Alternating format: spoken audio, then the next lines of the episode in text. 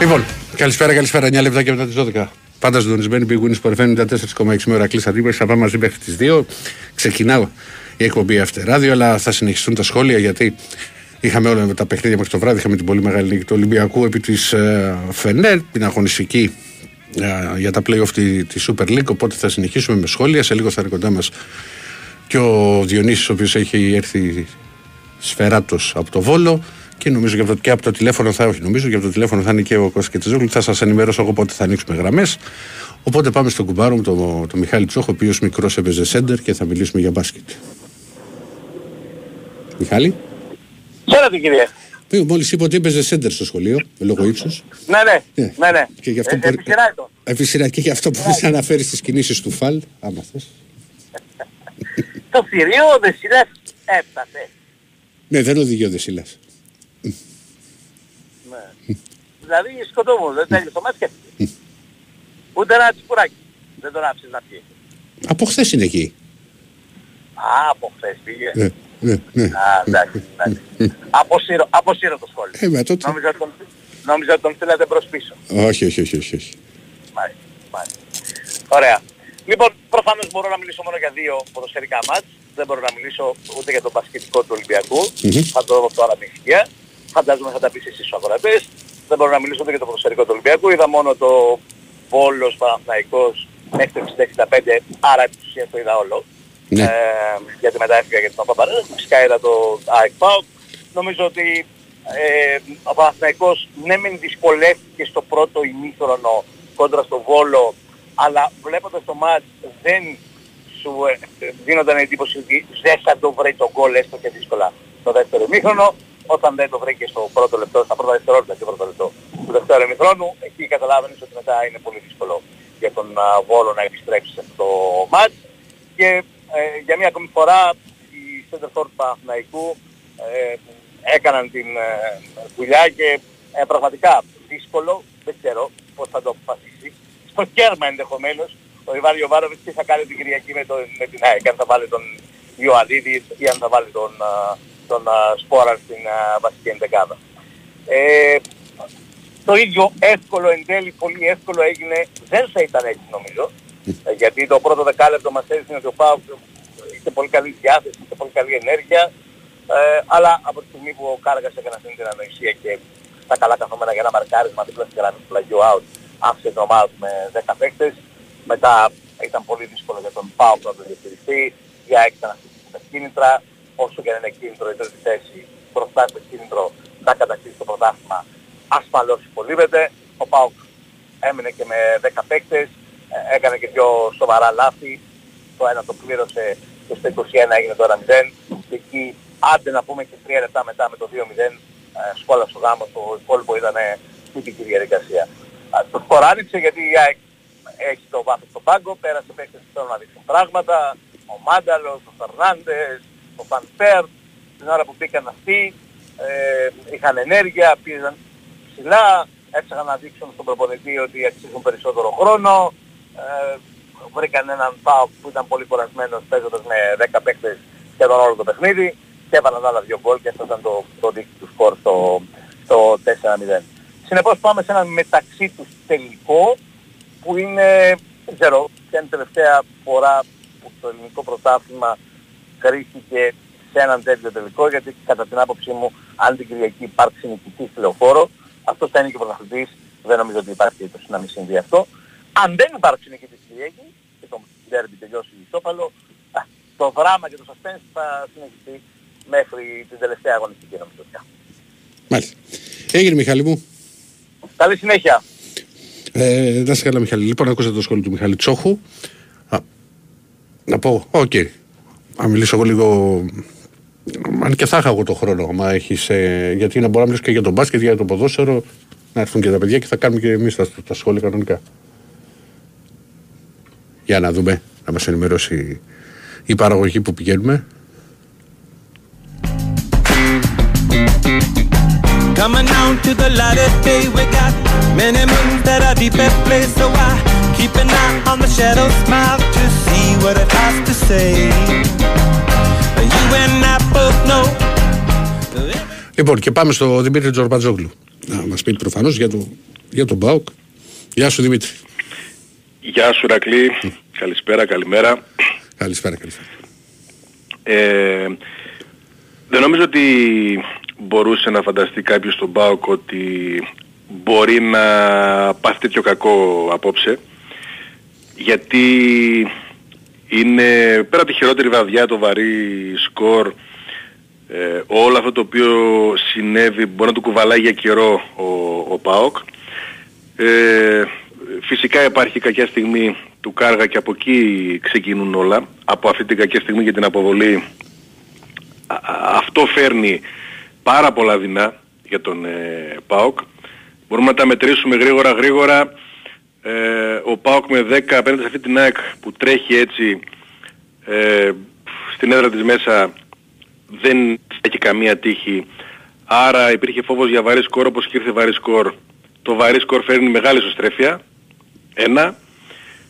Ε, όταν παίζεις με, 80, με 10 παίχτες 80 λεπτά τρελή επιβάρηση για όλη την υπόλοιπη ομάδα. Στο χειρότερο σημείο που παίζει Τετάρτη Κυριακή τους σκότωσε πραγματικά ο Κάργας η τρελή επιβάρυνση είναι πάρα πολύ επικίνδυνη για τραυματισμούς. Έχει πάθει ζημιά ο Ίγκασον, δηλαδή ε, από όπου και αν το πιάσεις είναι εντελώς όλα στραβά και ανάποδα. Ε, ο πολυτιμότερος του ΠΑΟΚ έχει πάθει ζημιά στη γάμπα. Ε, δεν υπάρχει περίπτωση να παίξει την Κυριακή, δεν νομίζω να παίξει την άλλη Τετάρτη και θα δούμε αύριο μαγνητική τι θα φέρει. Ε, όλα στραβά και ανάποδα ε, βεβαίως παίρνει ακόμα, ακόμα και για το τελικό κυπέλου ε, παίρνει ψυχολογικό αβαντάζ η ΑΕΚ γιατί νιώθει ότι τον έχει τον, ε, τον ΠΑΟΚ και από αυτό το παιχνίδι και από το προηγούμενο και το μόνο καλό για τον ε, ΠΑΟΚ σε αυτή τη βραδιά είναι ο Άρης. Ο Άρης που ε, κέρδισε τον ε, Ολυμπιακό και τον κρατάει στο μείον 3. Γιατί ο στόχος του ΠΑΟΚ στο πρωτάθλημα αυτός είναι να το πάει την τελευταία αγωνιστική κόντρα στον Ολυμπιακό για να του διεκδικήσει να του πάρει την τρίτη θέση. Άρα από μόνος στο ΠΑΟΚ μόνο άσχημα και δεινά έχει αναφέρει φέτος σήμερα από αυτή την ε, βραδιά και όλα στραβά επαναλαμβάνω και επιβάρηση τραυματισμοί και ισοστρέφεια και και και και το μόνο θετικό είναι ότι παραμένει στο μείον 3 από τον ε, Ολυμπιακό που είναι και ο αντίπαλος για την τρίτη θέση. Ναι. Αυτά Δημήτρη μου. Αυτά. Έγινε. Να είσαι καλά. Καλή συνέχεια. Καλό βράδυ. Λοιπόν, άκουσα και το σχόλιο του Δημήτρη Ζουμπαρτζόγλου.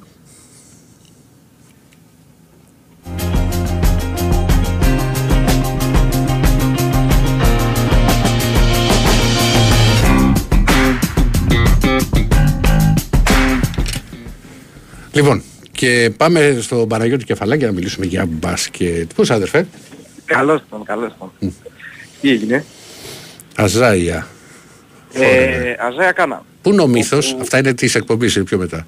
Για να ευλογήσω λίγο τα γένια μου, Ναι. μπορεί να το επιβεβαιώσει και ο Νίκος Ζέρβας, γιατί προφανώς εκείνον απευθυνόμουν όταν το έλεγα, κατά τη διάρκεια της προθέρμανσης κιόλας, πριν ξεκινήσει το παιχνίδι.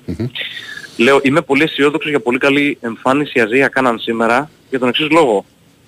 Έχει ε, δεδικασμένο, ας το πούμε εισαγωγικά, από τη θητεία του στη, Φε- στην ε, Γαλατά Σαράι. Στα μάτια με τη Φενέρ ήταν καταπληκτικός.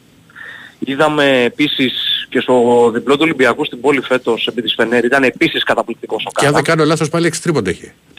Ναι, δεν, θυμ, δεν θυμάμαι τον αριθμό. Νομίζω λοιπόν, είχε που είπε 6, στην πόλη. στα, νομίζω είχε 6, στα 9 βέβαια εκεί. Σήμερα το βελτίωσε, είχε 6 στα 7. Ναι, ναι. Σήμερα ναι, ο Γιώργος Μπαρτζόκας δεν τον έβαλε καθόλου τέταρτη περίοδο για να μην χαλάσει τα στατιστική του μάλλον.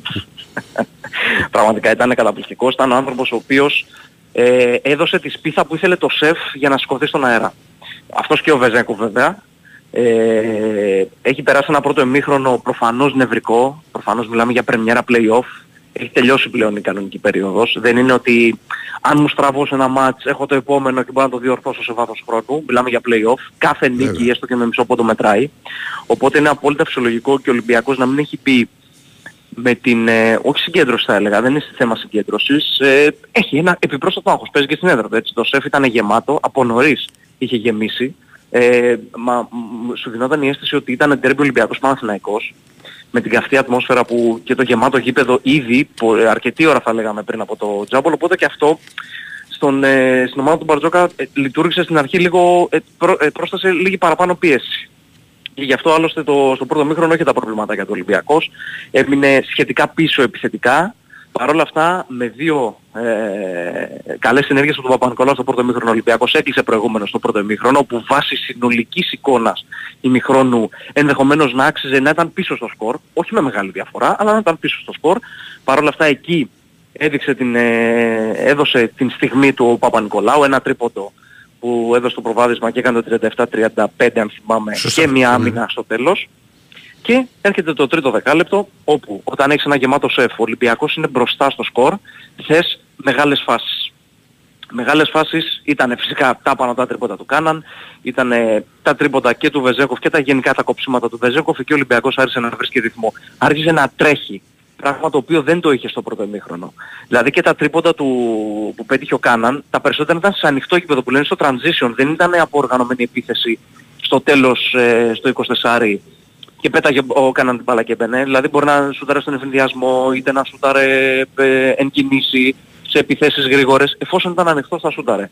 Αυτό εκεί ουσιαστικά ε, τελείωσε το, το μισό παιχνίδι για το Ολυμπιακό βρήκε ρυθμό, ξέφυγε σε διψήφια διαφορά και είχε αυτό το μαξιλαράκι ασφαλείας στο πολύ κακό τέταρτο δεκάλεπτο που επέτρεψε ένα 7-0 στη Φενέρ στο πρώτο έτσι τρίλεπτο τετράλεπτο και εκεί ε, και οφείλουμε να το πιστώσουμε και σε Και πολύ είχε, μεγάλο και είχε βαθμό. πάει, δε- αν δεν κάνω λάθος, 16-5 το σερί της Φενέρ. Ακριβώς, ακριβώς. Δηλαδή από το... η Φενέρ μείωσε στους 5, από τους 12, έκλεισε στους 12 την τρίτη, μείον 12 την τρίτη περίοδο, στην τέταρτη μειώνει στους 5 και εκεί, εκεί είχε πολύ σημαντική συμβολή για τον Ολυμπιακό γιατί είναι και ο Σλούκας. Είτε με τις πάσες του στον Black, ενεργοποίησε τον Black στο παιχνίδι, ο οποίος Black ήταν για ακόμη μια φορά καταπληκτικός, ενεργοποίησε τον Black στο παιχνίδι και με τα δικά του τα shoot, ειδικά ένα το οποίο έκανε το, έστειλε ξανά τη διαφορά σε μια σκοτωμένη επίθεση, μια κακή επίθεση, που ουσιαστικά σούταρε για να ξεφορτωθεί την μπάλα, έτσι όπως ήταν για να μην του μείνει στα χέρια, ε, πήγε ξανά τη διαφορά στους 12 και εκεί νομίζω στο 35 κάπου εκεί, στο 35-36, 4-5 λεπτά πριν λήξει το παιχνίδι, εκεί ουσιαστικά νομίζω ε, έβαλε τη σφραγίδα του στην ε, νίκη του Ολυμπιακού. Ε, καλό επίσης νομίζω κρατάμε ότι ε, με το momentum που είχε ο Ολυμπιακός θα μπορούσε να παίξει στα κόκκινα και να βγάλει όλο το μάτς. Δεν χρειάστηκε να πάρει μια διαφορά ακόμη μεγαλύτερη, να πάρει τη νίκη με ακόμη μεγαλύτερη διαφορά. Είναι καλό αυτό, το κρατάω ότι νίκησε με 10 πόντους. Ενώ το momentum του Είναι, παιχνιδιού... είναι το παλιό, εντάξει, μας έχει μείνει από τη Σιένα αυτό. Ναι, ναι, ναι. Ε, το πάθημα γίνεται μάθημα, μετά από χρόνια μαθαίνεις. Ε, και φυσικά, ε, για να καταλάβουμε όλοι ότι ο Ολυμπιακός μπήκε σε ρυθμούς play-off πλέον, γιατί μπορεί να είδαμε λίγο τις εμφανίσεις τους στα τελευταία παιχνίδια ε, και της Ευρωλίγκας, αλλά ακόμη και του ελληνικού πρωταθλήματος να ήταν κάπως νοθρός, να, ήταν, ε, να μην είχε την ενέργεια την ε, απαιτούμενη. Ε, ε, νομίζω επιβεβαιώνεται με το καταπληκτικό ποσοστό στα τρίποντα, 55% στα τρίποντα, 16 στα 29. Ε, αποτυπώνεται ε, στις assist για άλλη μια φορά. Ε, ο Ολυμπιακός είχε 18 assist, αλλά το καταπληκτικό είναι ότι είχε μόλις 7 λάθη. Αυτό σημαίνει ότι όντως έχει μπει σε ρυθμούς play-off, ενώ ε, η άμυνά του ναι μεν και οι περισσότερες, ε, ναι μεν η Φενέρ είχε 18 assist, οι περισσότερες αν δεν κάνω λάθος ήταν στο πρώτο ημίχρονο, αλλά με την άμυνά του την υποχρέωσε σε 14 λάθη. Ε, Όρισε μετά το δικό του ρυθμό, όπως είπαμε από το τρίτο δεκάλεπτο, γιατί όλο το πρώτο ημίχρονο ήταν σε ρυθμούς Φενέρ. Αν όχι όλο το πρώτο ημίχρονο, το μεγαλύτερο μέρος του πρώτου ημίχρονου ήταν σε ρυθμούς Φενέρ. Και έτσι έγινε αυτό το 1-0 για τον Ολυμπιακό και με αρκετά καλή επίσης ε, μοιρασιά στις, ε, στα λεπτά συμμετοχής. Νομίζω ότι δεν υπερέβαλε κάποιος πλην Παπα-Νικολάου βέβαια, ο οποίος χρειάστηκε βέβαια, γιατί ο Παπα-Νικολάου είχε να τα βγάλει με δύο ειδικά στη συγκεκριμένη θέση ε, στο 3-4 της Φενέρ και φυσικά μιλάω για Πιέρ και Χέις, μπορεί να μην σκόραρε πολύ ο αρχηγός, να είχε μόλις 3 πόντους, Αυτό το είχε το τρίποντο, ναι. κρίσιμο τρίποντο που έβαλε μπροστά τον Ολυμπιακό στο πρώτο μήχρονο, αλλά νομίζω ότι η δουλειά που έχει κάνει ο Παπα-Νικολάου στην άμυνα και στους δύο, ε, οι οποίοι έχουν συγγύσει στο δεύτερο ημίχρονο, δεν, μάλλον δεν είχαν το ρυθμό που είχαν στο πρώτο ημίχρονο και οι δύο, που είναι πάρα πολύ επικίνδυνοι. Είναι παίκτες κλειδιά αυτή της Φενέρ, μπορεί άλλοι να παίρνουν τη λάμψη, ε, με βάση και τη σεζόν και τα νούμερα που έχουν κάνει φέτος, αλλά αυτοί οι δύο είναι μπορεί να σου κάνουν τη ζημιά και να κλέψουν παιχνίδια για την Φενέρ. Αυτό το έχουν κάνει πολλές φορές, ο Παπα-Νικολάου στις άμυνες, όπως και φυσικά δεν μπορούμε να μην σταθούμε και άλλη μια φορά και στον Τόμας Βόκαπ, για να κλείσουμε να μην ε, κρατάμε και Ναι, πολύ. ναι. Ε, ειδικά οι άμυνες του Walkup όταν έβγαινε στα μισά είδε με το Motley, κυρίως με το Motley, Ε, νομίζω ότι είναι κάτι το οποίο θα πρέπει, ε, δεν ξέρω αν διδάσκεται, είναι ταλέντο. Είναι Έγινε. ταλέντο, είναι, είναι γιατί έχει το κορμί και όλα αυτά. Όλα αυτά λοιπόν μια πολύ καλή βραδιά για τον Ολυμπιακό. Έγινε το 1-0 και την Παρασκευή προφανώς περιμένουμε ένα άλλο, Άλλο μάτς, μάτς βέβαια. με ακόμη περισσότερη πίεση για τον Ολυμπιακό εγώ θα έλεγα. Έγινε Παναγιώτη μου, σε ευχαριστώ πολύ. Καλό βράδυ, γεια γεια. Ακούσατε και το σχόλιο του Παναγιώτη Κεφαλάκη για το παιχνίδι του Ολυμπιακού με τη Φενέρ και τώρα πηγαίνουμε. Α, πάμε σε Κώστα και Τζόγλα κάνει ένα σχόλιο για το παιχνίδι γιατί θα συνεχίσουμε μετά και με άλλους συναδέλφους με τα σχόλια. Θα σας ενημερώσω εγώ για τις γραμμές και τα πάντα. Ναι, Καλησπέρα Ερακλή. καλησπέρα. Καλησπέρα σε όλους. Να πούμε ότι θα έχουμε άγραφα και σήμερα. Ναι, πιο μετά αυτά. Αυτά είναι όταν θα ξεκινήσει η εκπομπή κανονικά. Και, και να κάνω και εγώ το σχόλιο μου για το, για το παιχνίδι. Νομίζω ότι είναι ένα παιχνίδι που δεν ε, μπορεί να κάνει ιδιαίτερη κριτική. Ε, ούτως ή άλλως η Άκη ήταν το τεράστιο φαβορή. Κα- Κάτσε λίγο Κώστα γιατί είναι χάλια γραμμή. Είσαι στο δρόμο προφανώς, ε. Μισό, μισό λεπτάκι, μισό λεπτάκι, γιατί μήπως το διορθώσω λίγο. Μισό λεπτό. Ε, Τώρα είναι καλύτερα; Ναι, ο- τώρα όμως ακούγεται... Κάτσε να σε ξαναπάρουμε ένα λεπτό. Περίμενε Κώστα. Ναι, ναι. Α, είναι εντάξει τώρα; Είμαι εντάξει, α- απλώς ε, μάλλον είχα ξεχάσει το ραδιόφωνο. Α, οκ. Ε, γι' αυτό. Σο- Συγγνώμη κιόλας. Ε, να πω λοιπόν ότι είναι ένα παιχνίδι που δεν αντέχει σε ιδιαίτερη κριτική το σημερινό. Ε, ούτως ή άλλως η ΑΕΚ ήταν το φαβορή, ούτως ή άλλως είναι σε καλύτερη κατάσταση από τον ΠΑΟΚ. Ε, και το κυριότερο έχει το μεγαλύτερο κίνητρο. Ε, έχει την κατάκτηση του πρωταθλήματος. Ε, και ο ΠΑΟΚ έχει τους δικούς του στόχους βέβαια, αλλά εδώ που έχουμε φτάσει τώρα, όποιος πάει για το πρωτάθλημα, πολύ δύσκολα μπορεί να χάσει βαθμό από τους υπόλοιπους. Ε, ήρθε και αυτή η αποβολή του Κάργα, αυτό το, το χτύπημα ε, στον, ε, στο Γιόνσον, που ήταν πραγματικά μια τελείως ψυχολόγητη ενέργεια.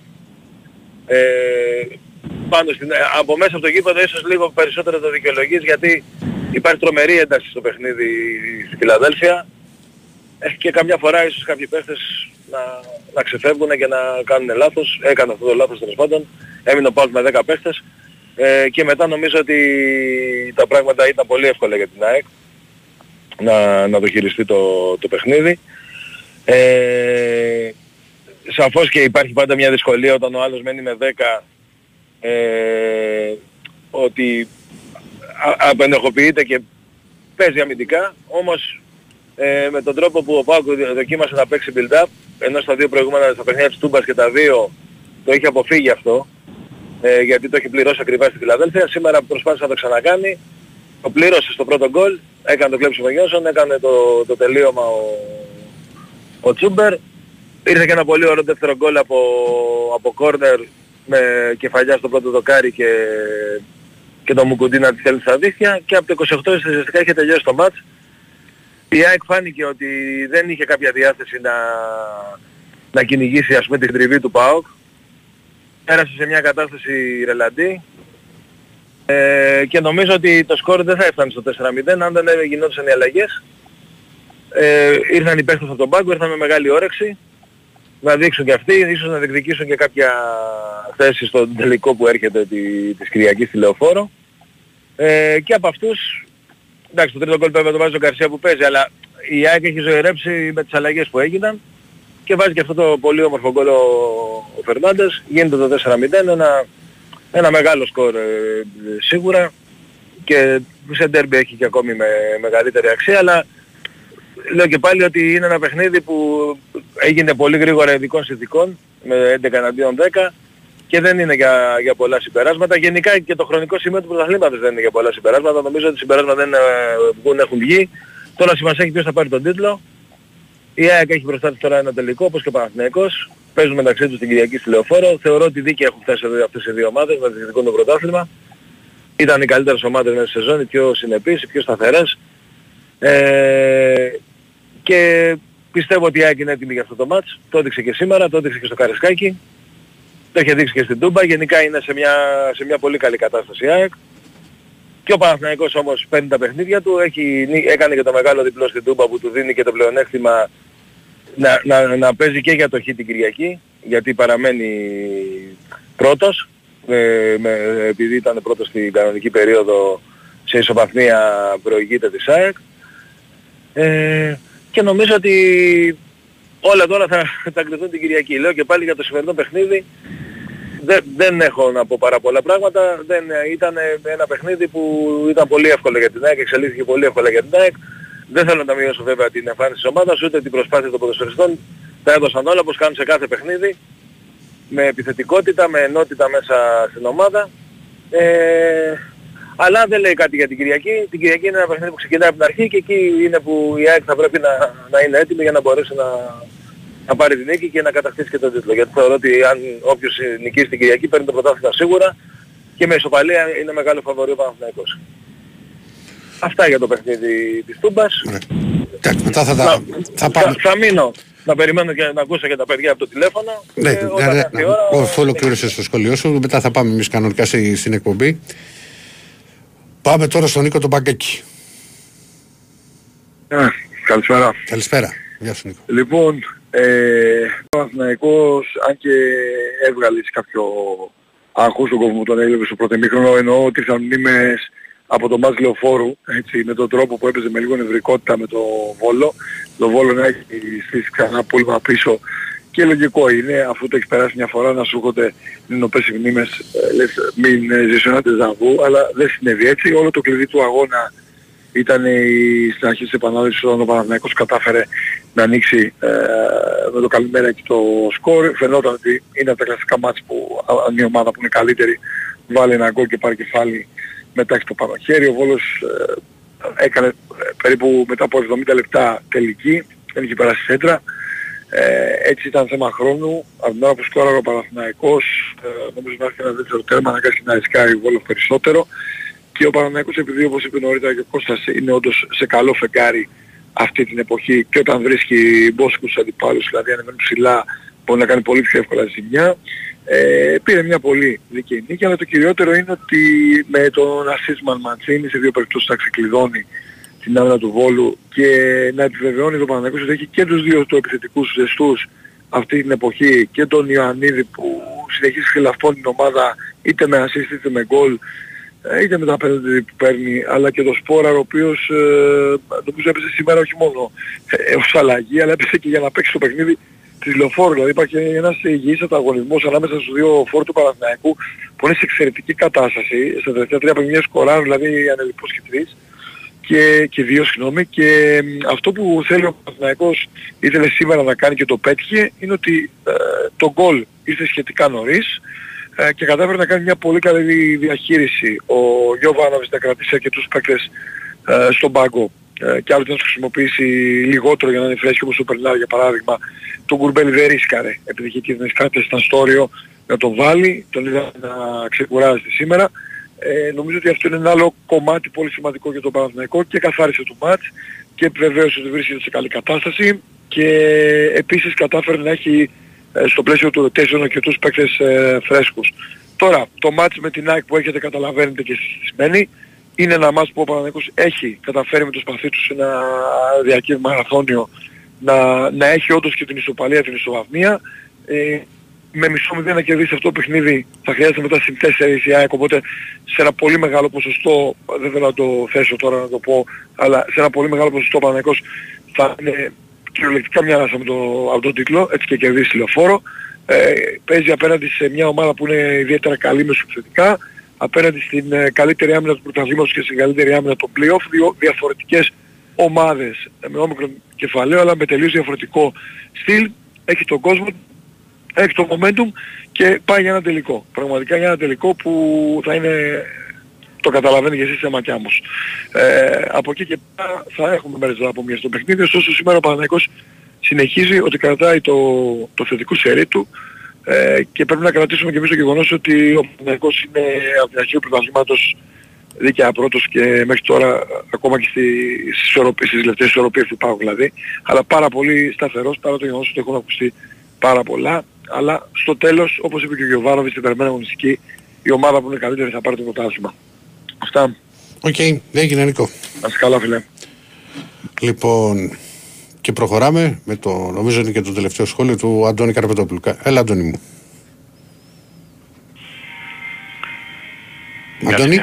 Έλα. Έλα. Μ' ακούς, τι Τώρα, γίνεται, τώρα λέω, τι σ' ακούω. κάνουμε; Καλησπέρα. Καλησπέρα. Τι θες να σου πω για την αγωνιστική, για τα play-off, γιατί τι απ' όλα; Έχεις, πίστευω ότι έχεις δει σχεδόν τα πάντα. τα πάντα έχω Ναι, δει. Λοιπόν, α, ε, έχω δει και Πιστεύω- λίγο City Arsenal για να καταλάβεις. Πιστεύω το δεν, φινάλε. έχει- δεν έχεις δει Μπαρτσελώνα Ζαλγκύρης. Όχι, γιατί δεν υπήρχε μάτς. Αυτό το βλέπεις και αυτό. Κάτι θα έψαγα να βρω και εκεί τι, τι διάολο γίνεται. Αλλά εκεί είδε κάποια στιγμή που έκανα ζάπινγκ εκεί στη, σε, ένα, σε ένα διάλειμμα του, του, του Ολυμπιακού ήταν 17-18 πόντους μπροστά η Μπαρσελόνα οπότε δεν είχε. Γενικά να ξέρεις αυτό είναι το μόνο ζευγάρι το οποίο χαλάει το suspense του, της ιστορίας. Μμ, περίμενε λίγο. Μην το Ε, δεις δεν πολύ νομίζω πολύ. ρε Σιράκλη, δεν νομίζω. Κάτι θα κάνεις Ζαλγκύρης. Ε, ναι, αλλά ακόμα και αυτό το κάτι θα κάνει είναι ψηλοϊποτιμητικό ας πούμε. Ε, καλά δεν είναι Ναι, το φαβορί. όντως κάτι θα κάνει. Δεν πάει να περάσει όμως. Α, Ξέρω, θα εκτός είναι. αν συμβούν α, τα απίθανα των απίθανων. Δηλαδή, εάν εκεί ήταν ε, η, η Εφές ας πούμε, μη, μη σου πω η Μπασκόνια, ξέρω εγώ, η Αρμάνη, κάποια αυτές, θα ήταν τέλεια η τετράδα αυτή. Ναι. Θα έχει τα πάντα, δηλαδή ό,τι, ό,τι παιχνίδι ε, φανταστείς. Άντε, πάρ' τα από την αρχή. Που αρχίσαμε Πα- από τον μπάσκετ όμως. Πα- ε. Πάρ' τα από την αρχή, πάρ' τα από την αρχή. έλα. Ναι, ναι. Λοιπόν, κοίταξε. Για την έκτη αγωνιστική των play-off δεν έχω να πω τίποτα φοβερό. Αυτή είναι η πρώτη από τις αρκετές αγωνιστικές προβλέπω που δεν θα έχουν φοβερές και τρομερές συγκινήσεις. Θα είναι αγωνιστικές όπου οι, οι οπαδοί του, του, τη- τη- της ομάδας η οποία μετά την α, Κυριακή θα πάρει κεφάλι, δηλαδή του Παναθηναϊκού της ΑΕΚ, θα ζει με το χτυποκάρδι μην πάθουμε καμιά ζημιά. Αυτό θα είναι το φινάλε των play-off. Ε, και φάνηκε και από σήμερα. Δηλαδή σήμερα υπήρχαν ε, η ΑΕΚ και ο Παναθηναϊκός που παίξανε ας πούμε για να κερδίσουν καταλήγοντας ο ένας να κάνει μια σοβαρή ας πούμε επίδειξη ρεαλισμού για μια ακόμα φορά και η άλλη να κάνει μια επίδειξη δύναμης αλλά και οι δύο με στόχευση τη νίκη κατεβήκανε δηλαδή με, όχι πάντα οι ομάδες παίζουν για να κερδίσουν Α, εννοώ ότι το, α, ήταν γενικό πρόσταγμα αυτό δηλαδή εδώ παιδιά τώρα δεν χωράει τίποτα ούτε ας πούμε χτυποκάρδι ούτε τίποτα πρέπει να πάμε να πάρουμε τα, τα παιχνίδια γιατί έχουμε το, την Κυριακή το, το μεγάλο μάτς Υπήρχαν ο Ολυμπιακός και ο Άρης στην όλη διαδικασία που εντάξει ας πούμε δεν, ε, δεν διεκδικούν τίποτα ιδιαίτερο. Ο Άρης ήθελε να ξεφύγει κι άλλο από το Βόλο. Ο Ολυμπιακός είναι σε μια κατάσταση κατρακύλας. Και υπήρχαν και ο Βόλος και η, ο ΠΑΟΚ που με τον τρόπο τους ας πούμε για διαφορετικούς λόγους ήταν κομπάρσι σε μια ιστορία η οποία δεν προβλέπει για αυτούς ε, ρόλους πρωταγωνιστικούς. Και κάπως έτσι νομίζω θα ολοκληρωθούν τα κατά τα άλλα συναρπαστικά play-off για τα οποία ακούγαμε. Λοιπόν, ε, η, ο, ο, ο Παναθηναϊκός και η ΑΕΚ δεν έκαναν τίποτα παραπάνω από το να δείξουν τον τρόπο τους στην καλύτερη του εκδοχή, λέω εγώ. Δηλαδή, ο Παναθηναϊκός κέρδισε μόνο με 2-0, αλλά κέρδισε πάρα πολύ εύκολα. Καταλαβαίνω αυτόν που είναι ο παδός και ενδεχομένως στο 0-0 έλεγε αμάν θα ξαναδούμε αυτό το πράγμα στη λεωφόρο γιατί αγχώθηκε, αλλά δεν είχαν καμιά σχέση ε, τα παιχνίδια, το σημερινό παιχνίδι του Παναθηναϊκού στο Βόλο με το μάτς του Παναθηναϊκού στην Λεωφόρο. Γιατί το σημερινό 0-0 του Παναθηναϊκού στο πρώτο ημίχρονο, όπου ο Παναθηναϊκός δεν κινδύνευσε αλλά δεν ήταν και πολύ παραγωγικός και να κάνει αποκλειστικά με το γεγονός ότι ο Γιωβάνοβιτς αλλάζοντας 3-4 παίκτες στην βασική δεκάδα εμφάνισε ένα σχήμα το οποίο για να πάρει μπροστά ήθελε λίγο χρόνο. Όταν βρήκε ο Ιωαννίδης το, το γκολ μετά ο Παναθηναϊκός έβγαλε μέχρι και χάρισματα ομοιογένειας. Δηλαδή στο δεύτερο γκολ του Σπόραρ έχει αλλάξει ένα σωρό πάσες ας πούμε για να σκοράρει ο Σπόραρ. Ε, γι' αυτό λέω ότι ο Παναθηναϊκός με τη μεθοδικότητά του και την σοβαρότητά του έφτασε σε μια νίκη πιο εύκολα από ό,τι φτάνει φέτος στο πρωτάθλημα όπου νίκες έχει πάρα πολλές. Η ΔΕΑΕΚ στο γήπεδό της μετά από κάμποσο καιρό, διότι δεν ήταν καλή όσο καλή ήταν σήμερα, δεν ήταν ας πούμε καλή με τον α, Άρη ή με τον Παναθηναϊκό ή πόσο μάλλον με τον Ολυμπιακό στο μοναδικό παιχνίδι που έχασε. Σήμερα ήταν μετά από ένα σημείο καταιγιστική. Σίγουρα τη βοήθησε η αποβολή του Κάργα, διότι ο Πάοκ είχε μπει καλούτσικα, πρέσαρε, έτρεχε παρά τις ε, απουσίες. Αλλά από εκεί και πέρα, μετά την αποβολή του Κάργα, η κατηφόρα είναι τρομερή. Μάλιστα νομίζω η ΑΕΚ κοίμησε και λίγο τον Μπάουκ, δεν σήκωσε το πόδι από τον Γκάζι στο ξεκίνημα του δεύτερου ημιχρόνου. Ο Λουτσέσκο έβγαλε τον Ίγκασον διότι δεν ήθελε να ρισκάρει κάτι. Και το 2-0 που μέχρι εκείνη τη στιγμή είχε κάνει το παιχνίδι απλή διαδικασία έγινε 4-0 σε δύο λεπτά και η ΑΕΚ αν ήταν και λίγο ας πούμε προσεκτική θα μπορούσε να βάλει και άλλα σε ένα παιχνίδι που έπαιζε, πίεζε, έτρεχε και έκανε τα πάντα σχεδόν μόνη της. Ο Πάοκ είχε μια-δυο έτσι επικίνδυνες ας πούμε φάσεις, καταστάσεις αλλά δεν νομίζω ότι υπήρχε άνθρωπος ο οποίος παρακολουθούσε αυτό το παιχνίδι και πίστευε πως για κάποιο λόγο θα μπορούσε ο Πάοκ να γίνει ως προς κάτι διεκδικητικός. Ο Πάοκ έχει ένα θέμα ότι ξαφνικά μαζεύτηκαν πάρα πολλά στραβά αποτελέσματα. Πρέπει να γυρίσει το κουμπί για να φτάσει σε καλή κατάσταση στον τελικό του κυπέλου και όταν χάνεις τόσο πολύ και τόσες φορές αυτό το πράγμα δεν είναι απλό όσο κι αν οι, οι ήττες αυτές του ΠΑΟΚ είχαν όλες εξηγήσεις. Δεν, έγινε, δεν ήταν ήττες ας πούμε κατάρρευσης ούτε ήττα από την ΑΕΚ στην Τούμπα ούτε ήττα από τον Ολυμπιακό στο Καραϊσκάκι. Ίσως γιατί ίσως η περισσότερο απροσδόκητη δεδομένου ότι δεν είχε ας πούμε δεν είναι με 10 παίκτες όπως σήμερα αλλά ούτε και η ε, ήττα από τον Παναθηναϊκό ήταν μια ήττα ας πούμε μιας ομάδας η οποία έχασε με κάτω τα χέρια. Σήμερα είναι άλλη ιστορία, έμεινε με 10 παίκτες, είχε απουσίες, το ξαναλέω. Το κακό είναι ότι όλα αυτά θερίζονται και να δούμε τώρα πώς θα γυρίσει το κουμπί.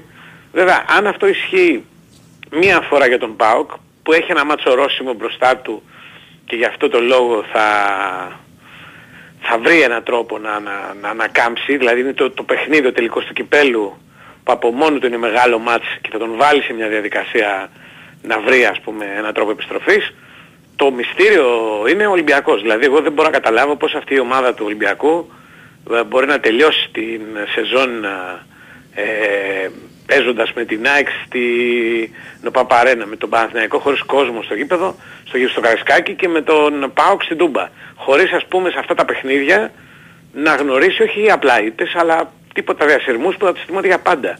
Αν δεν υπάρξει μια τρομερή πρακτικότητα από την πλευρά του Ανιγκό, μια επίγνωση δηλαδή το ότι δεν είμαστε καλά και πάμε να μαζέψουμε τα κομμάτια μας και συνεχίσει στη λογική του δεν τρέχει τίποτα, Ολυμπιακός είμαστε και πάμε να παίξουμε οπουδήποτε ας πούμε ανοιχτά κτλ. κτλ με την άμυνα, με την μεσαία γραμμή που δεν κόβει, με τα δεκάρια που μπαίνουν βγαίνουν και με όλο αυτό το πράγμα έτσι όπως εξελίχθηκε ε, κάθε παιχνίδι του θα είναι ένα παιχνίδι με την φωτιά, όχι το ξαναλέω για μήπως χάσει, αλλά μήπως πάθει χειρότερα πράγματα ας πούμε, τα οποία θα, θα μείνουν στην ιστορία. Δηλαδή σήμερα ο τρόπος που χάνει από τον Άρη είναι πάρα πολύ ενδεικτικός. Σε ένα παιχνίδι σβηστό, διότι ούτε και ο Άρης κάνει τίποτα το τρομερό, ο Άρης απλά περιμένει τα δώρα που θα του κάνει η άμυνα του Ολυμπιακού για να βάλει γκολ. Και το κάνει πάρα πολύ απλά. Ο δε Ολυμπιακός στριφογυρίζει, ζουζουνίζει με την μπάλα, κάνει διάφορα ας πούμε και αν δεις στο τέλος είναι ζήτημα να έχεις ξέρω εγώ δύο-τρεις ευκαιρίες σε όλο το παιχνίδι. Ε, αυτά, τα, αυτά είναι πράγματα τα οποία είναι, το ξαναλέω, άκρως ενισχυτικά διότι ο Άρης που παρεμπιπτόντως ε, του είχε αλλάξει τα φώτα φέτος στο Ολυμπιακό που τον βρίσκει και του κάνει ζημιές ε, δεν είχε στόχευση ας πούμε να του κάνει κακό διότι κυνηγάει κάτι ενώ αν παίξει με την ΑΕΚ μπορεί η ΑΕΚ να χρειάζεται την νίκη όχι απλά για το πρωτάθλημα αλλά και για να το πανηγυρίσει το πρωτάθλημα, να, το, να θέλει μια νίκη φιέστας με ό,τι αυτό συνεπάγεται. Αν παίξει με τον Παναθηναϊκό θα έχει πιθανότητα έναν αντίπαλο ο οποίος στο άδειο Καραϊσκάκι θα θέλει πάρα πολύ να κάνει το δικό του, ενδεχομένως να έχει και μια πρωτιά να υπερασπιστεί. Και αν παίξει με τον ΠΑΟΚ, ο ΠΑΟΚ σίγουρα θα κυνηγάει την τρίτη θέση έτσι όπως πάει το πράγμα και θα θέλει να την πάρει για να είναι σίγουρα στο Europa League ανεξάρτητα από τι θα γίνει στο κύπελο ε, όπου ο τελικός είναι μετά τη λήξη του, του πρωταθλήματος. Δηλαδή βλέπω δοκιμασίες μεγάλες για τον Ολυμπιακό που δεν ξέρω αν έχει καταλάβει, πραγματικά το λέω, τη διάσταση της ε, προβληματικότητας ας πούμε, της αγωνιστικής προβληματικότητας του τέλους της σεζόν του. Αυτά. Είναι, ε, δεν έχω κάτι άλλο ας πούμε. Δεν, δεν έχω, δηλαδή ναι. δεν μπορώ να σου πω ότι κάτι άλλο ξεχώρισα ας πούμε ναι. σήμερα. Ήταν, μου φάνηκε όλο αυτό το πράγμα της σημερινής αγωνιστικής πάρα πολύ απλή γενικά. Όχι. Έγινε, Αντώνη μου. Θες να σου πω για τον μπάσκετ. Ε, ρίξε μια πινελιά, έλα. Εντάξει, τον μπάσκετ ένα πράγμα θα σου πω. Ε. Το πήρε, γίνανε τρομερά και φοβερά πράγματα. Για να το πάρει δεν χρειάζεται νομίζω αυτό, σε αυτό ας πούμε να, δεν, δεν νομίζω να υπάρχει κανείς που διαφωνεί. Δηλαδή αν σκεφτείς ότι που κάνανε και ο Μακίσικ βάλανε μια τρίποντα, αυτό νομίζω τα λέει όλα. Αυτό κατά τη γνώμη μου ε, δείχνει και τη δυσκολία του επόμενου μάτς. Δηλαδή στην επό, στο επόμενο μάτς είναι πάλι ένα αυτό και από την αρχή. Πάλι πρέπει να βρεθεί ε, κόσμος να πάρει τον Ολυμπιακό από το χέρι, να πάρει τον ομάδα από το χέρι. Το καλό είναι ότι κάθε φορά βρίσκονται μέχρι τώρα. Δηλαδή αυτοί οι αναπάντηχοι ήρωες ας πούμε είναι το, το χαρακτηριστικό της φετινής ομάδας πέρα από όλα τα υπόλοιπα τα αγωνιστικά δηλαδή τη σταθερότητα ξέρω εγώ του Βεζένκοφ, του, τη δουλειά του Παπα-Νικολάου, τη χρησιμότητα του Φαλ και όλα αυτά τα οποία έχουμε πει. Το, από την αρχή, από το πρώτο παιχνίδι της χρονιάς που παίζει στη Μαδρίτη μέχρι τώρα εμφανίζονται σε διάφορα παιχνίδια παίχτες οι οποίοι κάνουν ε, φοβερά και τρομερά πράγματα τα οποία όχι απλά δεν τα περιμένεις αλλά δεν μπορούσες καν να τα φανταστείς. Αυτό είναι ένα καλό σημάδι. Ελπίζω να μην είναι και το όριο του Ολυμπιακού. Δηλαδή να μην, να, ελπίζω δηλαδή τι, να δούμε στα επόμενα παιχνίδια ας πούμε τα οποία ο Ολυμπιακός χρειάζεται να πάρει να δούμε και νίκες οι οποίες βασίζονται όχι στο, σε αυτό το στοιχείο αλλά στη γενικότερη ας πούμε ε, ωραία λειτουργία της ομάδας έτσι όπως την έχουμε δει πάρα πολλές φορές φέτος. Έγινε Αντώνη. Αυτά. Να είσαι καλά. Λοιπόν, ακούσατε και το σχόλιο του Αντώνη Καρπετόπουλου. Να καλώ και το Διονύση Δεσίλα. Χαίρετε, τι κάνουμε; Περίμενε, πριν πάμε στα, στα δικά μας για να οργανωθούμε. Έχεις. Ε... Λοιπόν, ξεκινά το αυτεράδιο. Ναι. Ε, Κώστας είναι στη γραμμή, ήρθε και ο Διονύσης. Γεια σου, Κώστα, καλησπέρα. Δώσε μου και το δοσχεδάκι. Καλώς ήρθα Διονύση. Καλώς Τι σας γίνεται; βρήκα. Το Καλά, καλά, δοσχεδάκι καλά. ρε Διονύση από εκεί το Το δοσχεδάκι, έχουμε αγραφά. έχουμε, ναι. Ωραία, ωραία, ωραία. Ε, άκουγα που... Άντε πες και εσύ ρε Διονύση Ναι. που ήρθες τώρα. Ε, Παίρνω στο σχολείο σου ναι, Διονύση. γενικώς Να πω εγώ στο τέλος. ήταν εύκολη νίκη για τον Παναθηναϊκό, δηλαδή μπορεί να μην πήγε τον κόλ στο πρώτο ημίχρονο. Αλλά σου έδινε την εικόνα η ομάδα ότι ε, κάποια στιγμή θα βάλει το γκολ και πως θα καθαρίσει το παιχνίδι. Ούτε είχε απειληθεί από το Βόλο. Οκ, μπορεί ξέρεις, να σε αγχώνει το γεγονός ότι 45 λεπτά πέρασαν. Ο Βόλος αμυνόταν σχεδόν στο 1 τρίτο. Για να δούμε, γιατί είχε προηγηθεί και το Παναθηναϊκός Βόλος στη Λεωφόρο. Που είχε αμυνθεί πολύ ο Βόλος και εκεί έκανε την γκέλα η ομάδα του Γιοβάνοβιτς. Αλλά από τη στιγμή που μπήκε και το γκολ νωρίς στα πρώτα δευτερόλεπτα της επανάληψης, μετά τελείωσε η ιστορία. ε, Έβγαλε και άνεση ο Παναθηναϊκός, έχει βάλει και ένα δεύτερο γκολ το οποίο είναι πάρα πολύ ωραίο στο κομμάτι της δημιουργίας. Έχει αλλάξει 7 πάσες μέχρι να γίνει σέντρα του Μαντσίνη και να του βάλει τον γκολ ο Σπόραρ. Α, το άλλο το βάλει ο Ιωάννιδη, δύο ο ασίστ στο Μαντσίνη στο, στο παιχνίδι. Γενικώς μια εύκολη επικράτηση. Πολλοί κόσμος και πάλι στο Βόλο 10-12 χιλιάδες κάπου εκεί ήταν οι φίλοι του, του Παναθηναϊκού στο Πανθεσσαλικό. Ευτυχώς στο μάτς δεν έβρεξε. Το λέω αυτό γιατί κάνα μισάωρο μέχρι κάνα μισάωρο πριν το παιχνίδι ε, έβρεχε καταρακτοδός. Καταρακτοδός, δηλαδή λες και άνοιξαν οι ουρανοί. Με το που έφτασε η αποστολή του Παναθηναϊκού στο γήπεδο και κάνα μισάωρο πριν το μάτς Ήτανε μπόρα δηλαδή για κανένα. τι μπορά. Καταιγίδα. μπο- Καταιγίδα ε, πολλή ώρα. Ε, Ακρά, δεν ήταν δηλαδή 10 λεπτά, ας πούμε. όχι, όχι. Βροχή, πολύ αέρας, ένας χαμός. Μετά με το που άρχισε το παιχνίδι, λίγο πριν αρχίσει το παιχνίδι, κανένα πεντάλεπτο. Όχι. Ναι, ε, δεκάλεπτο κάπου εκεί πριν αρχίσει το παιχνίδι, εκεί σταμάτησε η, η, η βροχή. Ε, όχι μισά ώρα που είπα, παραπάνω, παραπάνω. Λοιπόν, ε, ε, εντάξει. Αυτά και τώρα πάμε για τελικό. Πάμε για μεγάλο μάτς. Το πιο μεγάλο τη φετινή χρονιά, Παναθηναϊκός Σάκη την Κυριακή, στη Λεωφόρο. Σε μεγάλο βαθμό θα κρυθεί εκεί ο τίτλος. Δε, εγώ λέω όχι στον απόλυτο, γιατί υπάρχουν μετά και, και μετά παιχνίδια. Έχει ο Παναθηναϊκός μετά πάω Ολυμπιακό Άρη, έχει ΑΕΚ Ολυμπιακό Άρη Βολό. Έτσι δεν, το, δεν πάει, νομίζω έτσι πάει. Ολυμπιακό Αριβόλο. Οπότε Εγώ εντάξει. δεν βλέπω ρε Διονύση πώς μπορεί... Ναι, δεν Ναι, ξέρει ποτέ, τι να σου πω. Δεν, δεν το βλέπω. Ούτε εγώ το και βλέπω, με- αλλά- και, δηλαδή και, και με τον Παναθηναϊκό, εντάξει δεν θα σου πω ότι επειδή μετά είναι ισοπαθμία, αλλά παραμένεις με ισοπαθμία, αλλά και με ισοπαλία του Παναθηναϊκού, εγώ βλέπω μετά 80-20. Μη σου πω 90-10. Τι να σου πω. Και δεν το λέω τώρα, ξέρεις, Κατάλαβα, κατάλαβα, για να κατάλαβα. φορτώσω άγχος τον Παναθηναϊκό. Ναι, ναι, όχι, μα, Αλλά δεν- είναι... ακούν οι παίκτες και- Έτσι είναι ρε παιδί μου. Θα δούμε. Φαίνεται κιόλας. Δηλαδή σκέψου πως ήταν ας πούμε οι ομάδες πριν 2-3 αγωνιστικές και πως είναι τώρα, ενώ τις άλλες, εκτός από τον Ναι, Δυνατό Παναθηναϊκό. ναι. Είναι ένα πολύ μεγάλο παιχνίδι Το κίνητρο σε οδηγεί τώρα. που η αλήθεια είναι ότι γενικώς Έχουμε χρόνια να ζήσουμε τέτοιο μάτς, αυτό που έρχεται. Καλά, για Παναθηναϊκό ΑΕΚ δεν το συζητώ. Παναθηναϊκό ΑΕΚ να παίζουν και να διεκδικούν τον τίτλο το 96, στο 1-0 με τον Το Μπορέλη. 96, ναι. 96 και το 93 πριν. Ναι, Πήγε έτσι δηλαδή, μέχρι... το 2-0. Το 93 πήγε και Τρία- μέχρι όχι, το 3-1. τελευταία αγωνιστική παίζονταν full ας πούμε. 3-1 δεν είχε έρθει Δηλαδή, εκείνο, 3-1. Με το Κοπιτσί που είχε βάλει ένα πολύ ωραίο γκολ. Ναι, ε, ε, α, όχι, δεν είχε κρυφτεί στο μεταξύ τους. Λέω να κυνηγάνε το πρωτάθλημα. Τώρα Ναι, το ναι, ναι. ειδικό πρωταθλήμα του μεταξύ τους είναι αυτό που λέω, το Μπορέλη. Ναι, Γιατί το Κοπιτσί αυτό ήταν νωρίς σχετικά στο πρωτάθλημα. Ναι. Γίνανε κι άλλες ανακατατάξεις. ναι, ναι, ναι. Ε, οπότε πάμε για πραγματικά πολύ μεγάλο παιχνίδι. Ανάμεσα στον Παναθηναϊκό και την ΑΕΚ. Θα δούμε Ένα τώρα. παιχνίδι που μοιάζει με αυτό, συγγνώμη πάλι που διακόπτω, Όχι, δεν διακόπτω. ε, το είχα ζήσει χωρίς να παίζει η ΑΕΚ, ήταν, ήταν το περίφημο παιχνίδι που, του Δούρου που λένε. Το, Το 2-2. Το, το Παναθηναϊκός Ολυμπιακός 2-2.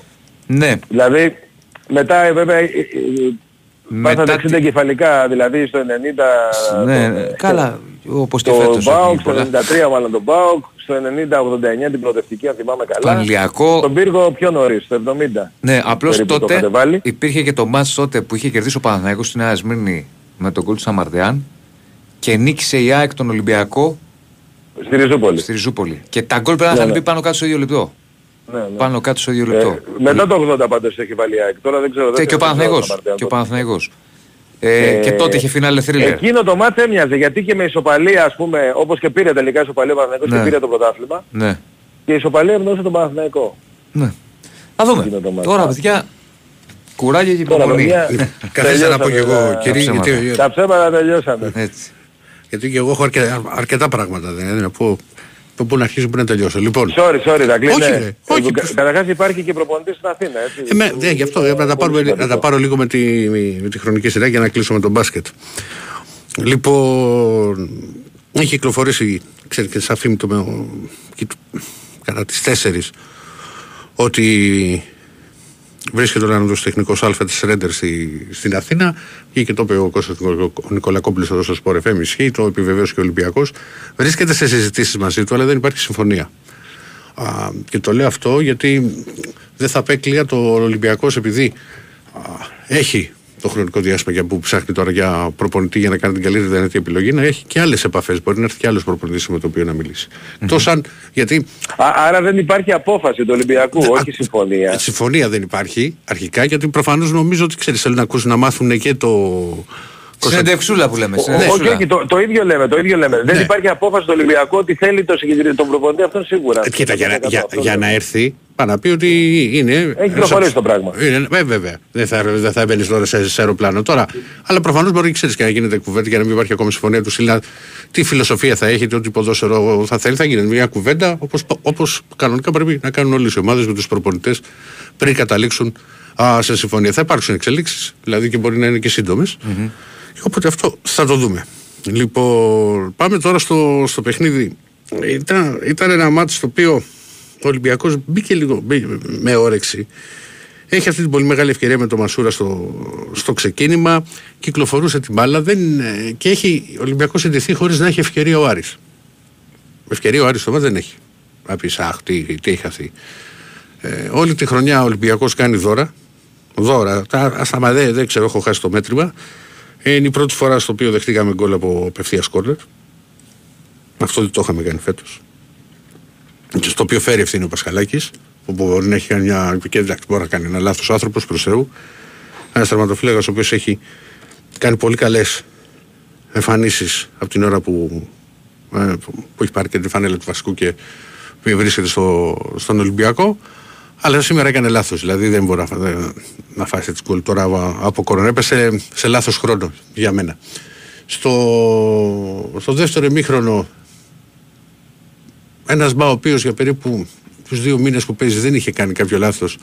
Ακόμα και το αυτογκολ ε, που είχε μπει, δεν το θεωρώ, είχε βάλει το πόδι του για να μακρύνει το σουτ δεν είναι τώρα ότι α, ε, τον πούλησε εκεί η μπάλα και που Άλεξ μπορεί Βάζω να να ξέρει. δει σημεία που δεν τα έχω δει. Λοιπόν, α, δεν τα έχεις δει. Όχι, δεν τα Εντάξει, έχω εγώ δεν, α, να πω επίσης ότι δεν έχω δει ούτε Παναθηναϊκό ούτε ΑΕΚ. ΠΑΟΚ, καθόλου. Και κάνει το ένα τραγικό εκεί στο τάκινγκ, δεν ξέρω ακριβώς τώρα πώς πήγε να διώξει τη σέντρα με τα δύο πόδια. Η μπάλα πέρασε κάτω από τα πόδια του. Έβγαλε αυτό το μπασκαλάκι και έβγαλε το. Η μπάλα πιστεύω θα πήγαινε και στα δίχτυα και χωρίς να, Α, βάλει το πόδι του ο Νταμπό, έγινε το 2-0. Ο Ολυμπιακός λίγο αντέδρασε, μείωσε με το πέναλτι του Μπακαμπού και είχε για μια μεγάλη ευκαιρία στο τέλος για να εσωφαρίσει με τον Ελεραμπή. Ο παλιός Ελεραμπή δεν το είχαν αυτό ποτέ. Τώρα δηλαδή μπορεί να είναι και θέμα ψυχολογίας. Γενικά έχει πρόβλημα ο Ολυμπιακός και στην ψυχολογία. Εκτός όλων των άλλων στο αγωνιστικό κομμάτι. Α, και πρέπει να αλλάξει αυτή την εικόνα στα αναπομείνοντα παιχνίδια ε, το playoff. Από εκεί πέρα πάμε, πάμε τώρα στο, στο μπάσκετ. Έχουμε, λέμε, ναι, έχει εξαφανιστεί ο μύθος εδώ δεν μου ξέρει μηνύματα για τον Κάναν. Ο Κάναν είναι ο κλασικός NBA, είναι ο κλασικός παίκτης ο οποίος είναι ε, πρέπει, πρέπει να βρει ρυθμό μέσα στο μάτσο. Όταν θα βρει ρυθμό μέσα στο παιχνίδι ο Κάναν και βάλει ένα-δύο δύο τρίβατα μαζεμένα, ε, μετά μην το φοβάστε ποτέ. Είναι, είχε ζεσταθεί, δεν, δεν σταματιόταν με τίποτα. Έχει βάλει πολύ μεγάλα τρίποντα. Το έχει καθαρίσει ουσιαστικά, όχι έχει καθαρίσει, αλλά έχει. Είναι ο παίχτης που με τα πέντε τρίποτα που βάζει στη, στο τρίτο δεκάλεπτο εκτοξεύει τη διαφορά για τον Ολυμπιακό και κόβει εντελώ τη φόρα της Φενέρ. Σε ένα παιχνίδι που η Φενέρ επέβαλε το ρυθμό της στο πρώτο μήχρονο μετά το 14-7 του Ολυμπιακού που μπόρεσε ο Ολυμπιακός να τρέξει α, και κατάφερε να, και να προηγηθεί και με, με 5 πόντους 21-26 και νομίζω και με 6-26-32.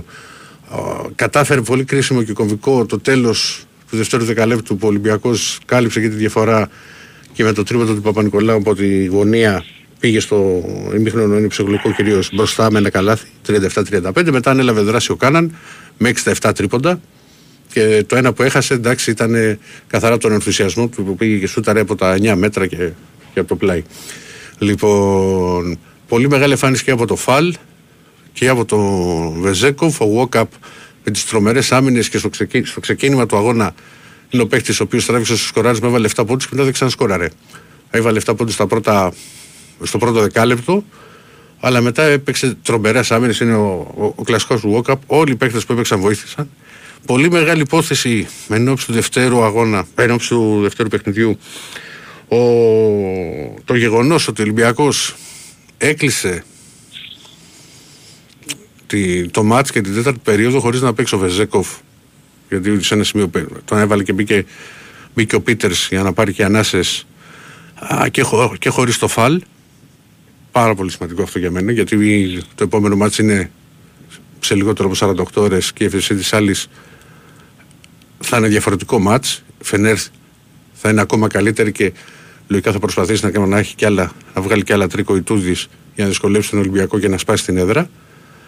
Είναι πολύ μεγάλο παιχνίδι. Το, αυτό της Παρασκευής. Αν ο Ολυμπιακός κάνει το 2-0, τότε πηγαίνει στην πόλη για μία νίκη και να μην χρειαστεί πέμπτο μάτς, όπως συνέβη πέρυσι με τη Μονακό. Με τη Μονακό πέρυσι η Μονακό είχε σπάσει την έδρα στο, στο, στο δεύτερο μάτς. Ελπίζω αυτό να μην ξανασεβεί. Είναι, είναι Ολυμπιακός.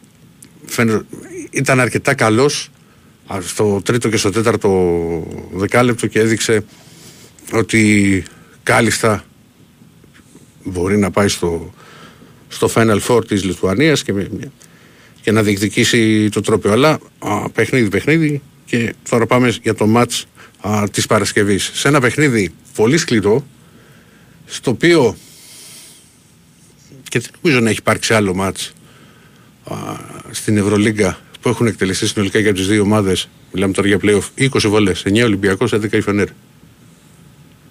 Είναι πολύ μικρός ο αριθμός για τέτοιο παιχνίδι.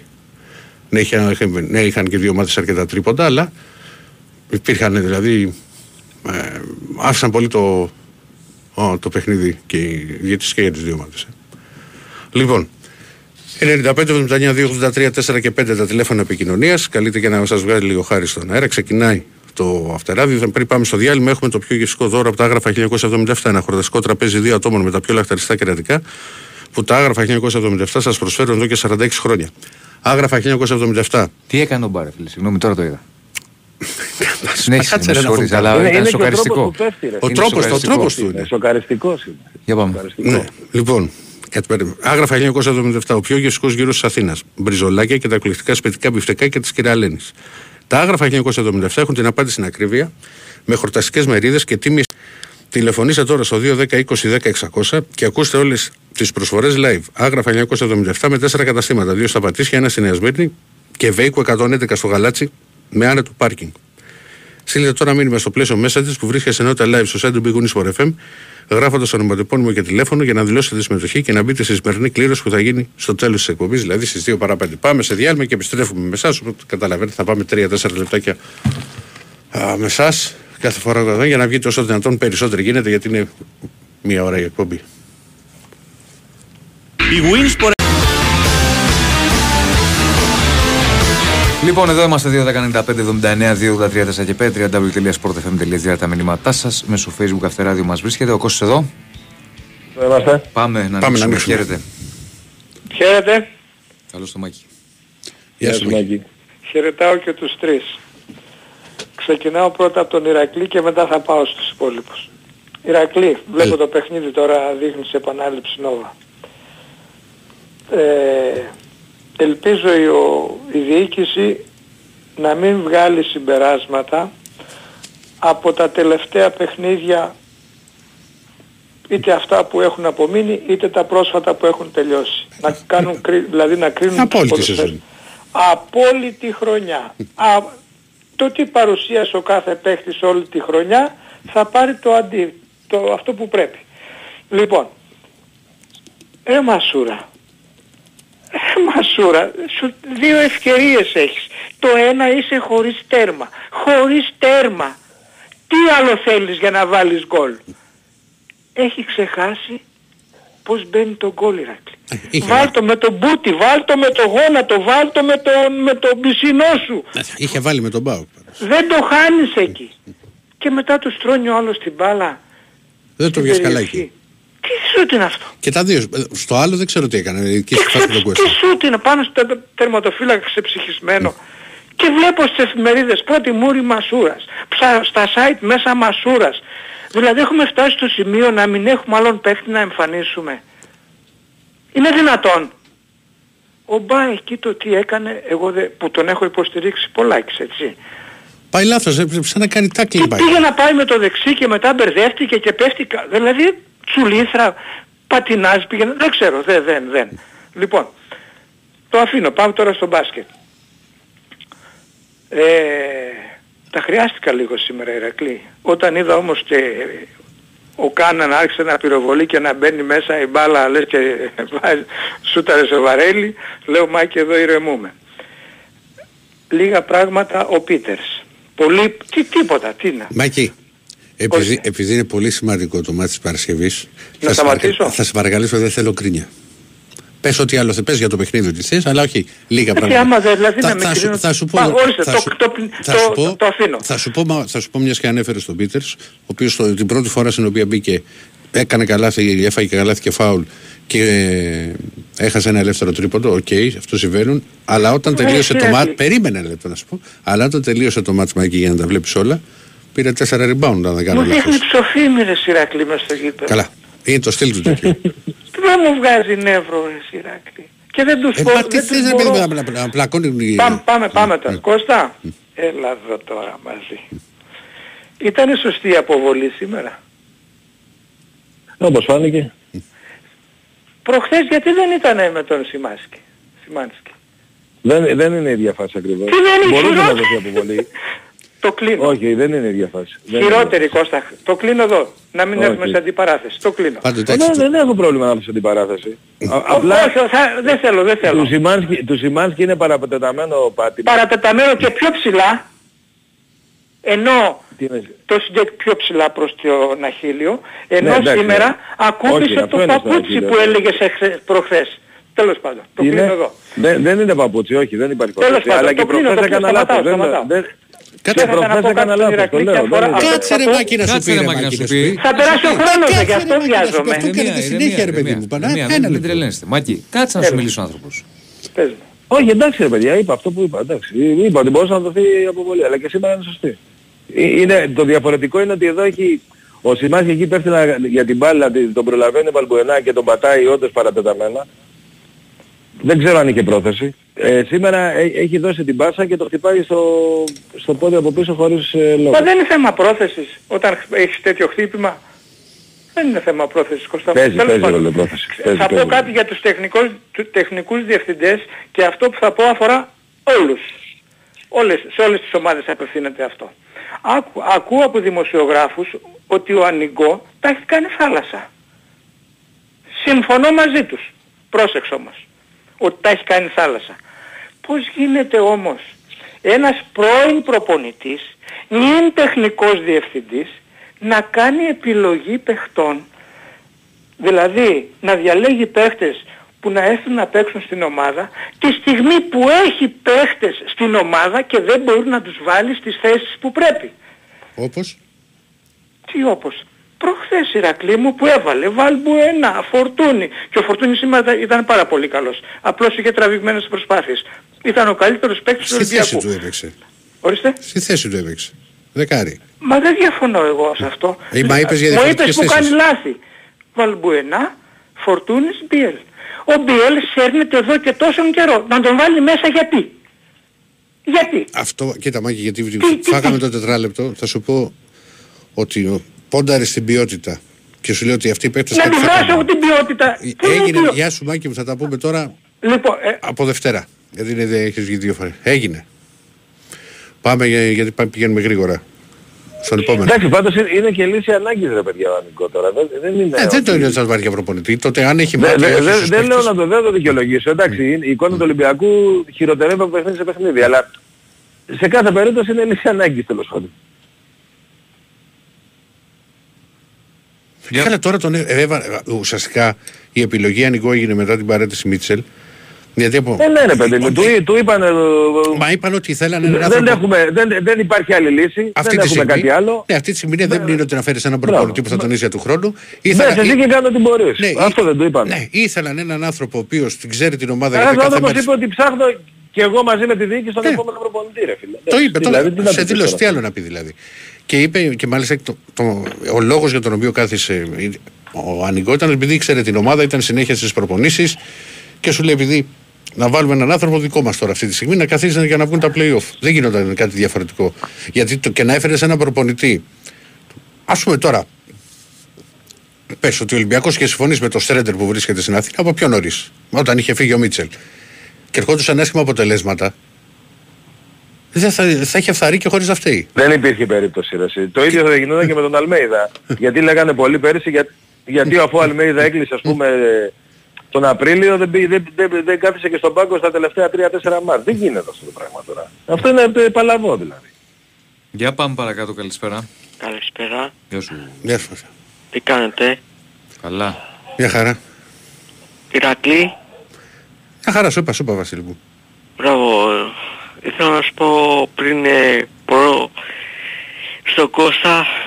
Ε, Κώστα, τα διαρκές πόσο πάνε; Έχει Γεια. κόσμο για αύριο. Τα διαρκείας. Όχι για το μπάσκετ, ε, αύριο. Πώς Η πάνε τα προπόληση των εισιτήρια; εισιτηρίων δεν ξέρω αν θα έχει κόσμο. Δεν πιστεύω ότι θα είμαστε πολλοί.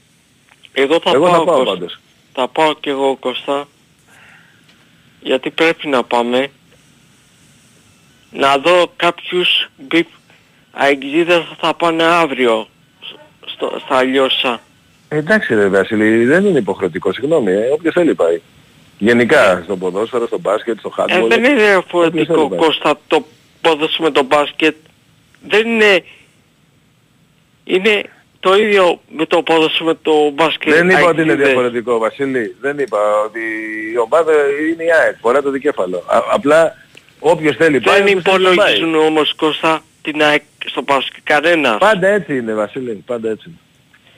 Τέλος πάντων θέλω να πω στον Ηρακλή Ναι. ότι ο Ολυμπιακός μπορούσε να ισοφαρίσει σήμερα.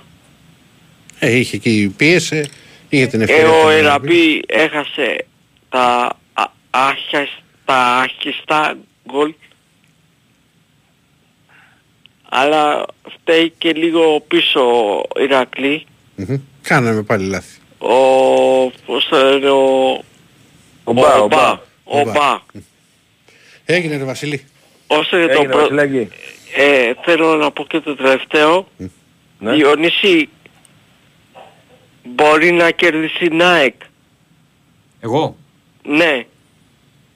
Ναι, για να δούμε. Μακάρι να τον κερδίσει γιατί πολύ γλώσσα έχει βγάλει ο πρόεδρος. Τι έχουμε πάθει. Ο Έγινε Βασίλη. Νοήτο. Έγινε. Έτσι, να Πάμε. Πάμε. προχώρα. Νοήτο αγόρι μου. Ναι, Ο Μίτσος έχει εξαφανιστεί. Εν όντως. ώψη και Κυριακής. όντως. Ο Και Μίτσος, ελπίζω Διονύση να μην κάνεις καμιά κλίση κατά τύχη και να Όχι. πεις άξι. Εσύ, μα είδες τώρα, εσύ ξύνεσαι τώρα. Κατά Εγώ λάθος δεν σε πήρα, χαθήκαμε, τι έγινε, δεν βγαίνεις καθόλου Μίτσο και χάθηκε. ανησυχήσαμε για σένα. Ναι, ναι, ναι. λοιπόν, Λοιπόν, για πάμε στον επόμενο. πάντως να ξέρετε, Ναι. εγώ δεν τον Βέβαια. ξαναρωτάω ποτέ, γιατί ο Μίτσος Τι είχε πει; είχε πει πριν τηλεοφόρο άσο. Ναι, τότε βγήκε το... Είναι από τις σπάνιες Η φορές. προφητεία. Είναι σαν τους τύψερς οι οποίοι, ξέρω εγώ, όταν χάνουν ε, πολλά, Ναι. αυτό που κερδίζουν το ανεβάζουν. Πώς έκανε ο Ραφίνας. Καλά να είναι. Φλάκα κάνουν φλάκα να με ακούσεις τώρα και θα επιδοθεί. Λοιπόν, και όταν κερδίζουμε κάτι, ε, ταμείο. Είναι, είναι τέτοιο πράγμα. Λοιπόν, Στη λεωφόρο είχε πιάσει το, το, αυτό το, προ- το Παναθηναϊκός Ολυμπιακός. ναι, ναι, το 2-0. ναι. Πω, πω, και δεν τον είχα ακούσει ευτυχώς γιατί δεν θα το Εντάξει, παίζα. έχει πει κι άλλα βέβαια χοντρά. Γιατί Είχε το είχα πει- παίξει και εγώ άσο. Είχε πει, είχε πει 200 χρόνια πρωτάθλημα κτλ. Έχει πει τέτοια πράγματα. Για πάμε. Έλα. Ναι, Ναι, Έλα, καλησπέρα. σπέρα. έλα Κώστα. Τι Γεια γίνεται. σου Κώστα. Έλα Κώστα. Τώρα Καρπεντόπουλε, ε, Καρπεντόπουλε λέω, θέλω να πω κάτι για τον Καρπεντόπουλο, θα σου πω και Τσετζούλη. Ε, καταρχήν, ε, εντάξει, κάναμε το 1-0 στο μπάσκετ. Πιστεύω το, το δύσκολο παιχνίδι στη Το σειρά δεύτερο. είναι το δεύτερο. Και το σημερινό ήταν δύσκολο, φίλε. Έτσι όπως Εντάξει, πήγε. είναι δύσκολο, αλλά το δεύτερο είναι ακόμη πιο δύσκολο. Πιστεύω αν κερδίσουμε το δεύτερο είμαστε 2,5-0. σημε- το, σημε- ναι, συμφωνώ. το σημερινό ήταν, δύσ- ήταν πολύ δύσκολο έτσι όπως εξελίχθηκε γιατί πήγε στο ρυθμό της Φενέρ για μεγάλο διάστημα. Κοίτα, είναι το Όπως πρώτο έτσι στο παιχνίδι, δεν ξέρεις πώς θα σου έρθει η άλλη ομάδα με τη δυναμική. Σίγουρα, γι' αυτό είδαμε και τον Ολυμπιακό προβληματίστηκε στο ημίχρονο. Ο Ολυμπιακός ουσιαστικά θέλει ένα δεκάλεπτο για να μπορέσει να, να καθαρίσει τα παιχνίδια. Κοίτα, αυτό έχω διαπιστώσει. Θα μέχρι σου πω ένα τώρα. πράγμα. Αν ο Ολυμπιακός είναι εύστοχος στο τρίποντο, όπως ήταν σήμερα που είχε 16-29, Ε, ναι, του το άφησε. πο- πο- Ε, πολύ- Του άφησε τα σουτ κατά κάποιο δεν- τρόπο όχι, από ό,τι άφησε, άκουσα και... α- άφησε στο Μακίσικ τρίποντα. Ε, δεν Γενικά άφησε- άφησε τα σουτ και έκλεισε στη ρακέτα. Αυτό λέγανε και τα παιδιά από τον μπάσκετ που μετά κάνανε τα σχόλια. Εγώ σου λέω ότι αν ο δημοσιογράφοι. Ολυμπιακός έχει ένα ποσοστό 50% όχι όπως είχε σήμερα που ήταν υπε- ανώτερο, κα- καλύτερο από το Ναι. 16-29, πολύ δύσκολα χάνει παιχνίδι. Πάρα πολύ Ναι. δύσκολα. Μακάρι, μακάρι να, την Παρασκευή να είμαστε νικητές γιατί πιστεύω με νίκη τη, την Παρασκευή είμαστε με το 1,5 πόδι. Δεν πιστεύω να γυρίσει μετά το παιχνίδι στο σεφ. Κάποια νίκη από τα δύο θα την Αυτό το κάνουμε. πιστεύω κι εγώ, αλλά παιχνίδι, παιχνίδι. Κάτσε να Ωραία. δούμε την Παρασκευή. Ε, και Τζετζόγλου, τι, τι, θα, τι θα λέγατε, γιατί άκουσα σήμερα ε, τις δηλώσεις που κάνατε, ξέρω εγώ, για μετά το παιχνίδι με τη, το ΑΕΚ ΠΑΟΚ, πόσα έτσι φυσιολογικά τα είπατε όλα. Τι θα λέγατε αν ήταν τα, τα σφυρίγματα στο Καραϊσκάκη εις βάρος σας και είχατε χάσει με 3-1, δεν θα ασχολούσαν καθόλου με το τι έγινε στο ΑΕΚ ΠΑΟΚ, θα ασχολούσαν κατευθείαν με την κόκκινη σου λέω να ήταν αντίθετα, να, να, να έδειχνε σήμερα κόκκινη, να είχε δείξει το Καραϊσκάκι κόκκινη της ΑΕΚ και να ξανά ρίχνει κόκκινη σήμερα πάλι στην ΑΕΚ στο 10ο λεπτό. Τέλος πάντων, εντάξει, φία δίκη. Τώρα ε, για μένα αυτό το πρωτάθλημα μπορεί να είναι το πιο συναρπαστικό αλλά σίγουρα δεν είναι το, το πιο αληθινό και το πιο δίκαιο έτσι όπως το διαταμπανίζεται και δεν ξέρω μέχρι που θα τελειώσουν οι αγωνιστικές τι έχουμε να δούμε ακόμα. Φοβάμαι πολύ το, το παιχνίδι στο Καραϊσκάκι είναι χωρίς κόσμο, τώρα το άκουσα. Ο Ολυμπιακός κλείθηκε σε απολογία.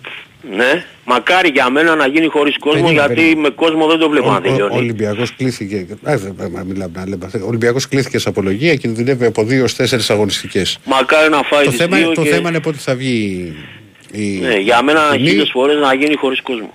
Τώρα Αλήθεια δε- σου λέω. δεν νομίζω. Ε, θα βγει ρε. Ναι. Την Πέμπτη δεν είναι η εκδίκαση. Ναι. Θα βγει Καλά, αμέσως. αυτό με, Αυτό το, που έχει γίνει φέτος... με, το, βο- ε, με το βόλο θα προλάβει. Ναι, νομίζω. Μακάρι, μακάρι σου λέω να και καταλαβαίνεις. Όχι με τον τι λέω, Παναθηναϊκό ρε. Με Για τον τον Παναθηναϊκό Παναθηναϊκό. λέω. Εγώ σου λέω γιατί υπάρχει ο βόλος πρώτα. Το παιχνίδι με τον Παναθηναϊκό μακάρι να γίνει χωρίς κόσμο για να μην κουβαλάμε τίποτα τιμωρίες και για την επόμενη σεζόν. Καλά, δεν χρειάζεται. Ε, πφ, πόσα αυτό γκολ έχουμε βάλει, ρε φίλο, δεν ξέρω. το Ε, 9. Έχω χάσει το μέτρημα. Δεν έχει ξαναγίνει αυτό το πράγμα. Και το σημερινό αυτό Παλιά γκολ. δηλαδή θυμάσαι ότι άντε να γινόταν ένα, άντε δύο αυτογκόλ τη σεζόν. Φέτος έχουμε βάλει για μια πενταετία. Και με όλους τους τρόπους. Δηλαδή το σημερινό πέρασε η μπάλα κάτω από τα πόδια και λίγο πριν φύγει την ακουμπάει με το αριστερό, για, άμα την ακούμπαγε με το δεξί θα φεύγει προς τα έξω η μπάλα. Βρίσκει τελευταία Εκεί- στο ε, αριστερό εκεί του που πόδι, βρήκε και πήρε και, και στο τέτοια τακουνάκι το αριστερό και πήγε προς τα μέσα. Και πήγε και πήρε και τέτοια τροχιά για να βγάλει off του μπασχαλάκι, να μην μπορεί να κάνει τίποτα. Ναι, ναι, ναι. Και πιστεύω ότι και να μην ήταν ο ταμπό, πάλι γκολ έμπαινε. Λοιπόν, θέλω να πω του, του Αντώνη του Καρπετόπουλου με όλο το σεβασμό που του έχω και νομίζω ότι είναι και Ολυμπιακός, δεν είμαι σίγουρος, ότι αυτά που είπε ε, για τη μόνη ομάδα που δεν ισχύουν είναι για τον Ολυμπιακό. Το Ολυμπιακός ε, και χωρίς προπονητή και χωρίς παίχτες αποκλείεται να πάει στα επόμενα παιχνίδια και να ξεφτυλιστεί. Δηλαδή με σκόρι, με εμφάνιση ή με οτιδήποτε. Θα παλέψει όλα τα παιχνίδια γιατί πίσω από την ομάδα του Ολυμπιακού είναι ο κόσμος και ο κόσμος δεν τον αφήνει το Ολυμπιακό να πηγαίνει έτσι χαλαρά και εντάξει τελειώσαμε και ας φάμε όσα... Αν θυμάσαι μια χρονιά είχαμε φάει σε ένα φιλικό στην Κρήτη, δεν θυμάμαι ποια, ποια ομάδα τον ήταν στην Αργοτέλη, Κρήτη. πέτυχε και φύγε ο Κετσάλια. φάγαμε, φάγαμε πέντε γκολ, Με το Μαρέσκα στόπερ. μπράβο. Και αν θυμάσαι τι είχε γίνει για, για 4-5 μήνες. Έγινε, έγινε Έτσι. κοστί. Πρέπει να προχωρήσουμε. Λοιπόν, τέλος πάντων, εντάξει, περάσαμε τα 4 λεπτά. Ναι, Ναι, φίλε. Οκ, Να άντε σε καλή καλά, να σε συνέχεια. καλά, να σε καλά. Πάμε παρακάτω, καλησπέρα. Ναι. Καλησπέρα. Παιδιά, μην στέλνετε συνέχεια μηνύματα για τις φάσεις. Την είπα, ε, α- αναλύσαμε τη φάση για τις κόκκινες. Είπε ο Κώστας την άποψή του, έχει πει ο Ηρακλής τη δική του. όχι, έχω- εγώ δεν έχω πει, γιατί εγώ δεν την έχω δει. Δεν έχω δει τίποτα. Εσύ έχεις πει για τη φάση του Καρισιάκη, λέω. Εγώ για το Καρισκάκι την έχω πει. Για μένα είναι και δύο κόκκινες. για μένα είναι και δύο κόκκινες. Και το σημερινό και το προχθεσινό. Πάμε, ναι. Καλησπέρα. Καλησπέρα. Μιχάλης από ΚΟ, Παναθηναϊκός. Γεια σου, Μιχαλή. Ο μπασκετικός, όχι. Όχι Α, βασιλετικός. όχι, όχι, sorry. sorry. Ναι, ναι. Μπέρδεψα Ε, τα νησιά ναι. μάλλον. Ναι, ναι. Ναι, ναι. Διονύση μου σήμερα δεν, ε, δεν ξέρω ακούγομαι δύο Ναι, φορές. ναι, ναι, ναι, μια χαρά. Κανονικά. Ωραία. Ε, σήμερα νομίζω ότι η ομάδα πήρε ένα εύκολο παιχνίδι. Μπορέσαμε να κάνουμε Rotation. ε, διαχείριση Σωστό. στους παίκτες μας. Ε, αν και πάλι ο Βόλος, ε, εάν δούμε πώς έπαιξε με όλες τις υπόλοιπες ομάδες, εννοώ τις μεγάλες, και αν δούμε πώς παίζει με μας, ε, πάλι έβαλε το Πούλμαν μπροστά. Ε, δεν μπορώ να καταλάβω γιατί υπάρχει αυτή η αντιμετώπιση. Νομίζω τώρα Ε, τελευταία και με πάντως, την ο- ΑΕΚ έτσι έπαιξε, ναι, ρε, ο στο Βόλος Βόλος. αμυντικά παίζει. Δεν παίζει όπως έπαιζε. Και στο Καρισκάκι είχε πάρει Στο, χ. στα play-off έτσι παίζει. Ναι, Ε, παίζει αμυντικά πολύ. Και με τον Μπόακ 0-1 ήρθε το παιχνίδι αν θυμάσαι. Με την ΑΕΚ έφαγε γκολ στο 10 και δεν βγήκε μπροστά. Ε, περίμενε, συνέχισε να παίζει πίσω μέχρι το τέλος. Εγώ... Ε, θα- έτσι, το έχει αλλάξει το, το κόλπο τέλος πάντων. Το έχει αλλάξει Ε, πράγματι. Γιατί κακά τα ψέματα έφαγε και πολλά γκολ στο πρωτάθλημα. Σίγουρα. Και από ΑΕΚ Σίγουρα. και από Ολυμπιακό και από Παναθηναϊκό και το γύρισε μετά. Σίγουρα. Ε, απλά... Και με την ε, ΑΕΚ έτσι έπαιζε. Απλά νομίζω ότι ο Παναθηναϊκός αυτή τη στιγμή έχει κλείσει πάρα πολλά στόματα με όλη την πορεία του ε, μέσα στα play-off. Ε, εμένα μου αρέσει κάθε φορά να ακούγεται ότι ο Παναθηναϊκός ε, δεν παίζει μπάλα. Ε, αλλά αν δω πόσες αγωνιστικές είμαι πρώτος εγώ και συνεχίζω να είμαι πρώτος, ε, δεν ξέρω εάν υπάρχει δικαιοσύνη στο, πρωτο- στο ποδόσφαιρο. Φίλε μου, άκου. άκου. Το ποδόσφαιρο είναι ένα σπορ το οποίο ε, δεν υπάρχει απολύτως δικαιοσύνη. Δηλαδή, δεν υπάρχει απολύτως δικαιοσύνη. Σύνος ο καλύτερος θα κερδίσει, αλλά είναι, είναι τέτοια η φύση του σπορ. Μπορεί να είσαι καλύτερος να μην μπαίνει μπάλα μέσα α, και να φάσει ένα γκολ στο 90. Έτσι είναι η μπάλα. Τώρα, εδώ που έχουμε φτάσει, δικαίως αυτές οι δύο ομάδες και ο Παναθηναϊκός και η ΑΕΚ είναι εκεί που είναι. Η κάθε μία με τα όπλα της. Έχουμε πει το, ποια είναι τα όπλα τη κάθε ομάδας. Εδώ που έχουμε- Διονύση, επειδή με ξέρεις βγαίνω πάρα πολύ συχνά στις εκπομπές σου και στο Ναι. Παναθηναϊκός 24 Ναι. και γενικότερα.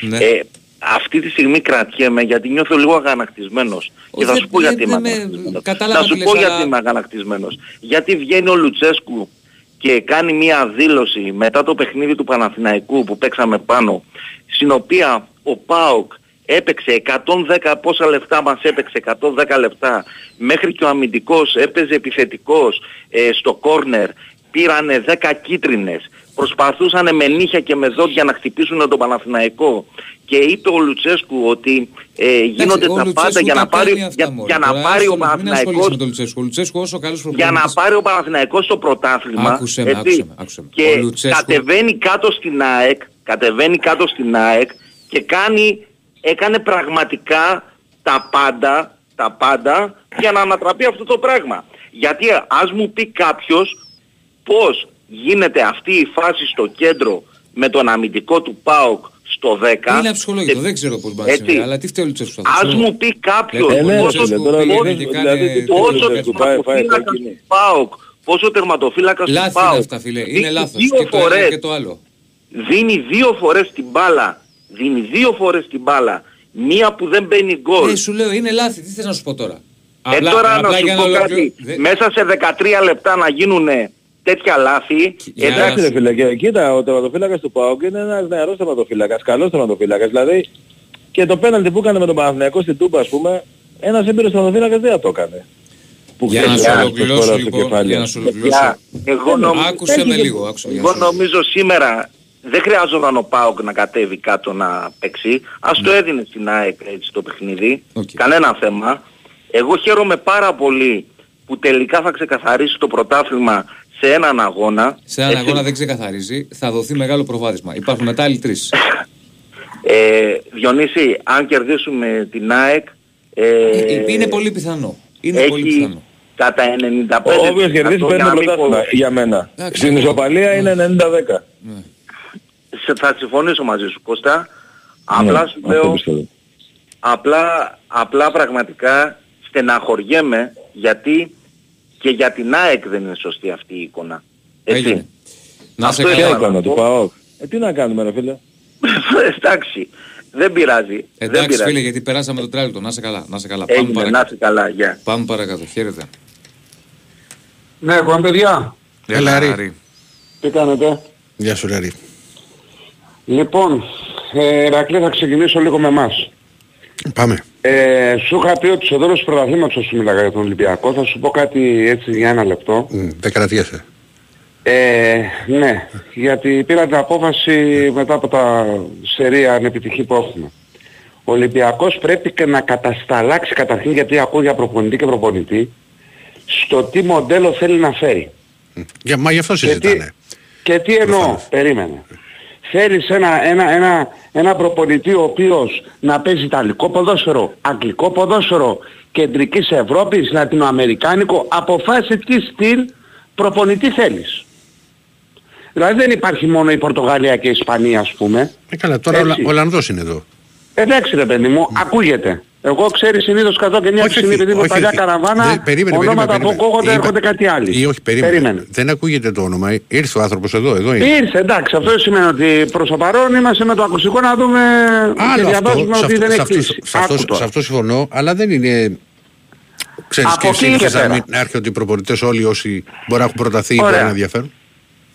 Θα διαφωνήσω στην προηγου- την προηγούμενη εβδομάδα που είχαμε μιλήσει εμείς. Γύρισες και μου είπες ότι δεν είναι δυνατόν να αλλάζει μια ομάδα ολόκληρη και ότι πρέπει να μείνουν κάποιοι παίκτες. Ε, κάποιοι Αυτό πρέπει είναι να ένα συν και ένα πλήν. Ναι. Να σου θυμίσω λοιπόν ότι το 17-18 όταν ήρθε ο Μαρτίνς έφυγαν 24. Φύγανε δεν πολλοί. υπάρχει περίπτωση ο Ολυμπιακός να ξέρεις κάτι Ηρακλή. Δεν υπάρχει περίπτωση στις μεταγραφές. Είναι το λιγότερο 10 και το περισσότερο 17 παίκτες. Και γιατί σου λέω αυτό τον αριθμό; Γιατί δεν είναι μόνο οι δεκαδάτοι που θα μπουν, πρέπει να έχεις και πάγκο. Δεν υπάρχει αυτή τη στιγμή στην 11η του Ολυμπιακού θέση που να μην θες ενίσχυση. Θες θερματοφύλακα. Θες. Θες δεξιά αριστερό μπακ; Εντάξει, Θες. τερμα- τερματοφύλακα δεν σου λέω ότι... Περίμενε, Και- και γιατί έχουν λένε και ότι θα φύγει και ο Κρίστισον. Δεν μπορείς, και, ακόμα και για τον Τζολάκη λένε ότι θα σου φύγει. Θες δύο αμυντικά χάδια του Εμβιλά σου πήγε 34.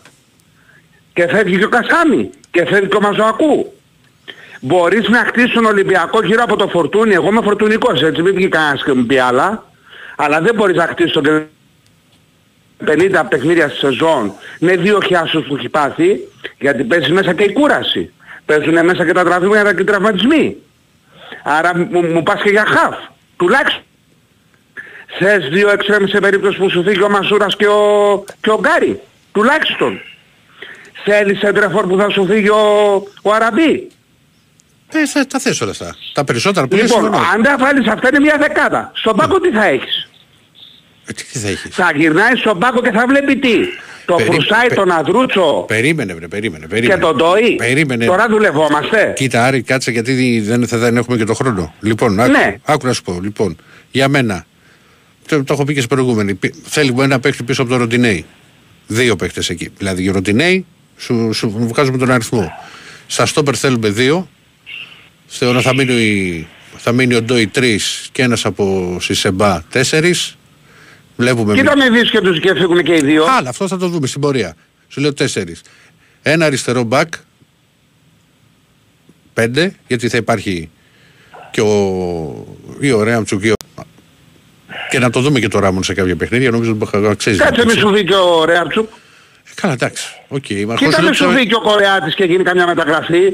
Ε, Είναι τα- πολλά, μα- μα- Ηρακλή, μα- ρε, δεν Άρη, είναι τώρα έτσι. Μου, μου πας όλα με τα αν και τα αν γιατί μου Ε, είπες τι κάτσε θα ρε, είναι. φίλε, δεν είναι το αν. Εδώ, συ- εδώ συζητιέται στην πιάτσα ότι θα έρθει από, ε, ε, ε, πες το, πρόταση ας πούμε από το εξωτερικό για τον Κορεάτη. Και αν γυρίσεις μια ομάδα και γυρίσεις και σου πει πάρε 12 ή 13, εγώ δεν σου λέω για αυτά που ακούγονται, γυρίσεις και του πει πάρε 12. Και μην ξεχνάς ότι θα, πά- θα παίξει ο conference. Θα γυρίσεις και θα πεις εσύ δεν θα πάρω τα 12 Πρώτα απ' όλα, και δεν θα πάρω και 3 πε- εκατομμύρια από τον περίμενε, Μασούρα. πε- Περίμενε. Πρώτα απ' όλα δεν έχουμε πάει ακόμα, δεν είναι σίγουρο ότι θα πάμε στο conference. Ε, καλά τώρα, ρε, Ρακλιά σου Ε, τώρα. ένα αυτό. Και, δε, και δεύτερον και στο conference να ξέρεις να πάμε. Πάντα στην αρχή, στα, στα πρώτα παιχνίδια και επειδή θα είναι και μέσα στο καλοκαίρι 17 Ιουλίου το, το πρώτο παιχνίδι, γιατί δεν κρύβω ότι δεν έχω κοιτάξει ποτέ τις ημερομηνίες. Λοιπόν, ε, δεν μπορεί να πας Τέλος πάντων, για να με μην 15, σπαταλώ τον με 15 χρόνο, 16 είναι παίκτες. μεγάλη κουβέντα αυτή, δεν γίνεται τώρα στα τρία λεπτά. Εγώ αυτό που θα έχω να πω στο Διονύση και στον Κώστα που με ακούνε τώρα, παιδιά ετοιμαστείτε για την Κυριακή για το ποιος θα επικρατήσει το- με το θέμα του διαιτητή. Θα γίνει σφαγή. Θα γίνει σφαγή. Θυμηθείτε την κουβέντα που σας λέω. Έγινε, Μην Άρη. περιμένετε παιχνίδι ότι ξέρετε θα κατεβεί και ποιος είναι ο καλύτερος. Θα, θα, θα, θα βγείτε την Κυριακή το βράδυ και θα συζητάτε για φάσεις γιατί χτύπησε στο σημαίακι του κόρνερ και γιατί Καλά, πήγε αυτό εκεί μπάλα. γίνεται- Θα γίνει σφαγή με τη Από διαιτησία. τότε που παιδιά. θυμάμαι εγώ τον εαυτό μου να κάνω εκπομπές, αυτό γίνεται. Οπότε. Λοιπόν, δεν- έγινε, Άρη, γιατί συνηθισμένοι. φάγαμε τα τέσσερα Έγινε, λεπτά. καλή Άντε, συνέχεια, να είσαι παιδιά. καλά, Να είσαι καλά. Λοιπόν, ε, για πάμε παρακάτω. Α, έχουμε break, έχουμε break. Πάμε break. Η Winsport FM 90. Να προχωρήσουμε τελευταίο ημίωρο Κώστας εδώ. Εδώ είμαι. Χαίρετε. Πάμε. Καλησπέρα. Καλησπέρα. Ε, ονομάζομαι Αντώνης από Περιστέρη, Ολυμπιακός. Γεια σου Αντώνη. Γεια σου. Ε, δεν, θα, δεν είχα σκοπό να πάρω, αλλά παίρνω λόγω του ενός προηγούμενου ε, που κάλεσε. Ήθελα να πάρω μετά τα play-off. Να πω για τον μπάσκετ καταρχάς ότι, Ηρακλή δεν ξέρω αν συμφωνείς, ότι φανήκαμε να είμαστε έτοιμοι και προετοιμασμένοι για αυτό το παιχνίδι. Αυτό μου άρεσε. Μου, α- μου άρεσε Σίγουρα- πολύ που διαχειριστήκαμε το γεγονός ότι χάλασε ο ρυθμός του αγώνα που, Ναι, δεν, σωστά. δεν- που δεν μας συνέφερε. Δηλαδή μαγκώθηκα και να εντάξει τώρα δεν καταλαβαίνουν οι φίλος Δεσίλες και ο Κώστας δεν καταλάβει. Ξέρεις που έχω δει το παιχνίδι. Και θα εδώ θα είμαι και την πέρα. Στο μοντάζ. Ε, είμαι... Α, στο μοντάζ. Στο μοντάζ φίλε. Για να μην ακούω ζεύρα που έρχεται πιο γρήγορα και είμαι μόνος μου εκεί. Η αλήθεια Γι' αυτό είναι δεν για έχω να δει και τίποτα καταλάβει ο άλλο. κόσμος τώρα τι γίνεται. Εδώ αν καθόμαστε απ' έξω στην παραγωγή να δούμε ένα μάτς, επειδή ακούγεται ο αέρας, ο ραδιοφωνικός, ο, η ραδιοφωνική μετάδοση έρχεται πιο γρήγορα από την τηλεοπτική. Οπότε δεν είναι για το καλύτερο μας τώρα να ακούμε εξής τι έχει συμβεί. Μπήκε το τρίποντο και εγώ Μπράβο. να βλέπω το σουτ. Και να είσαι πίσω ή το χάσε. Δεν σου τρώμε το χρόνο, φίλε Αντώνη μου. και να Όχι, ξέρεις, όχι, ναι. εντάξει, εντάξει. Ε, βγήκα και το δακί και γι' αυτό δεν έχω και εικόνα και για τα άλλα. Είδα μόνο Ολυμπιακό εδώ. Έχω από, τα, από τις 6 με εδώ. Ξέρετε, 7 παρά. Και είδα, ο- είδα Ολυμπιακό. Και μετά πήγα, έφαγα μέσα μοντάζ και έκατσα στο μοντάζ μόνος μου.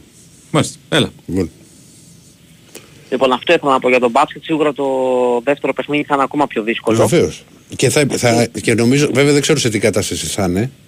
Και θα πει και ο, λογικά θα παίξει ο Γουλμπέκιν. Δεν, δεν την παίρνει και τη Φενέρ να. να- Και, Ναι, ακόμα όντως. και, να- και να μην είναι και 100% έτοιμος, θα πάρει λίγο χρόνο. Βέβαια, συνήθως παίχτες ξέρεις που έρχονται και από τραυματισμό, δεν ξέρεις σε τι Έχει καιρό, κατάσταση. έχει να παίξει 1,5 μήνα τώρα ο Ναι. Wilbeck. Και αυτό που σου είπα ε, για το ποδόσφαιρο ήθελα να πω κάτι. Ήθελα να πάρω μετά τα play-off. Και πήρα, κάλεσα λόγω ενός προηγουμένου που κάλεσα πριν δύο, πριν δύο τηλεφωνήματα. Είμαι δυσαρεστημένος με τη, με τη διοίκηση, με τους ανθρώπους του Ολυμπιακού. Για ποιο λόγο; Συμφωνώ για αυτό που είπε, που υπονόησε ο, ο, ο, Πα- ο φίλος του Παναθηναϊκού για τον Μπάουκ και τον Βόλο.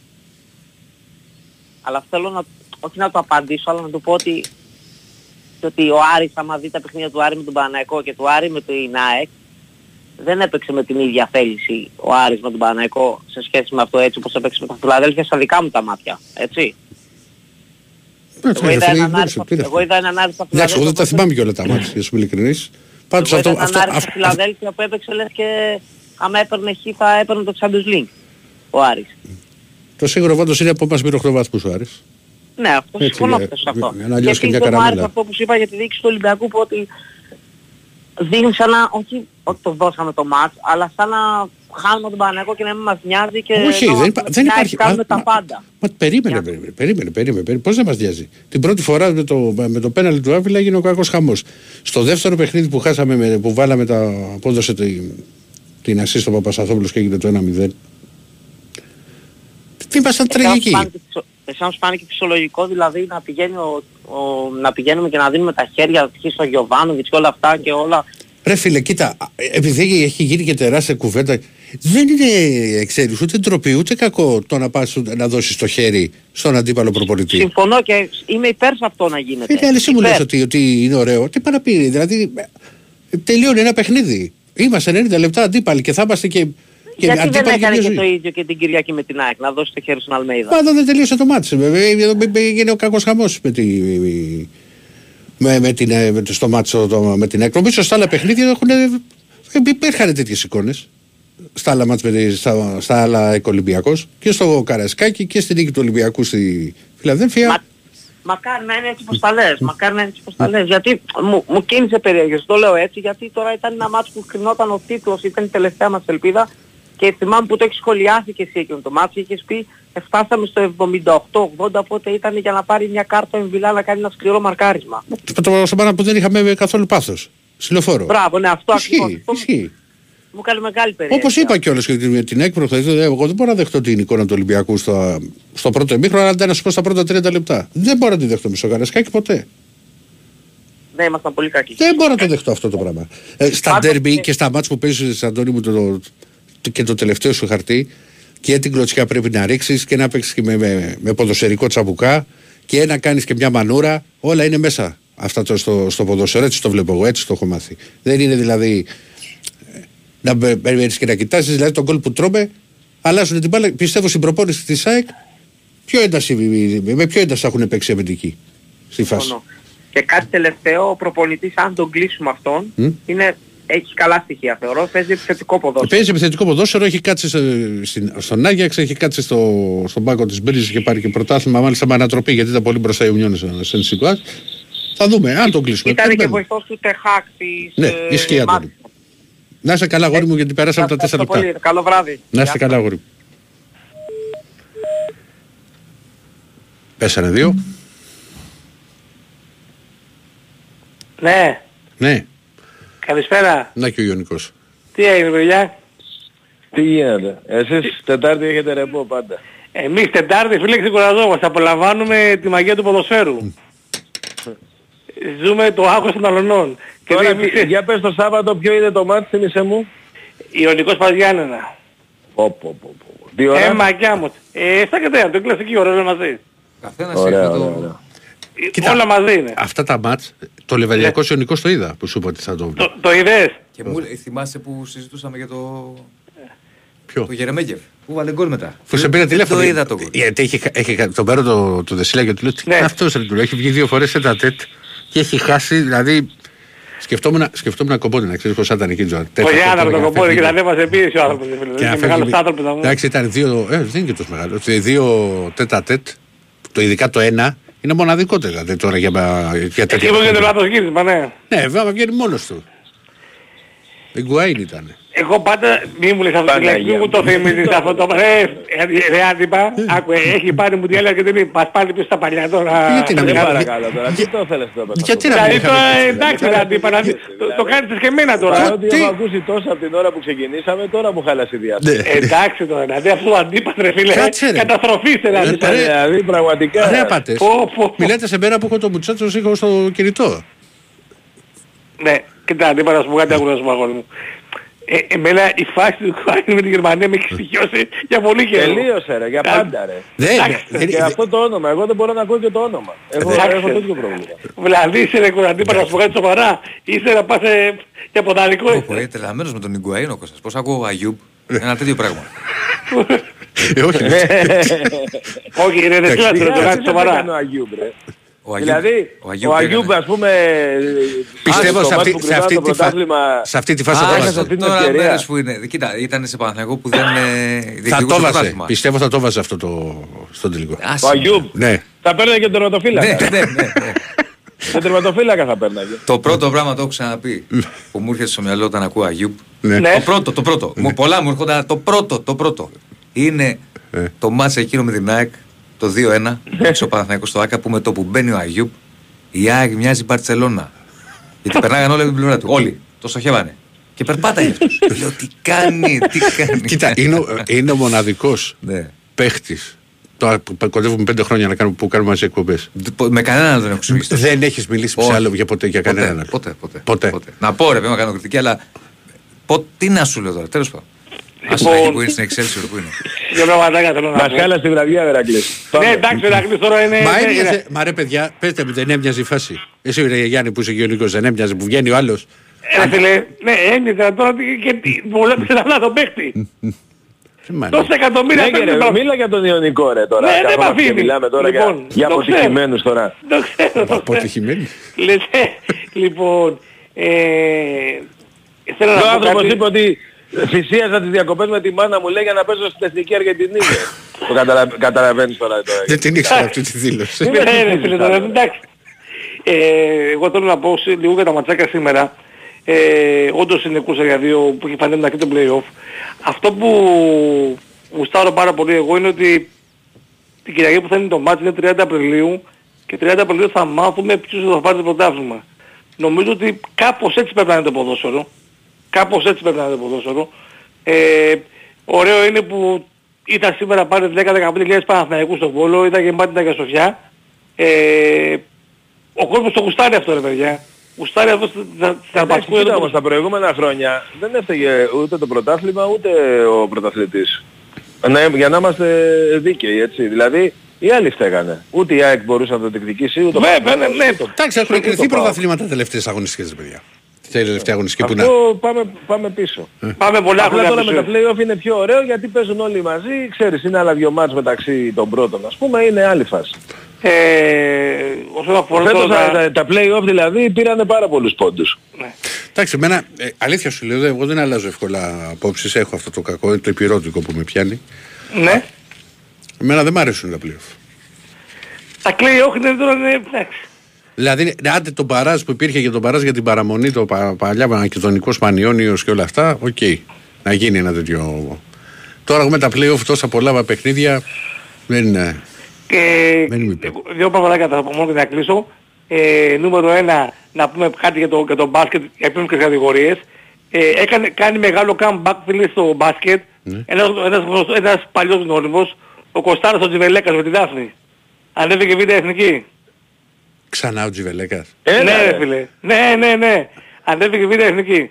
Η Δάφνη φίλε τσούκου τσούκου τρώει τις Πρέπει, κατηγορίες. πρέπει να, όταν είχε ανέβει στην Α1, Ναι.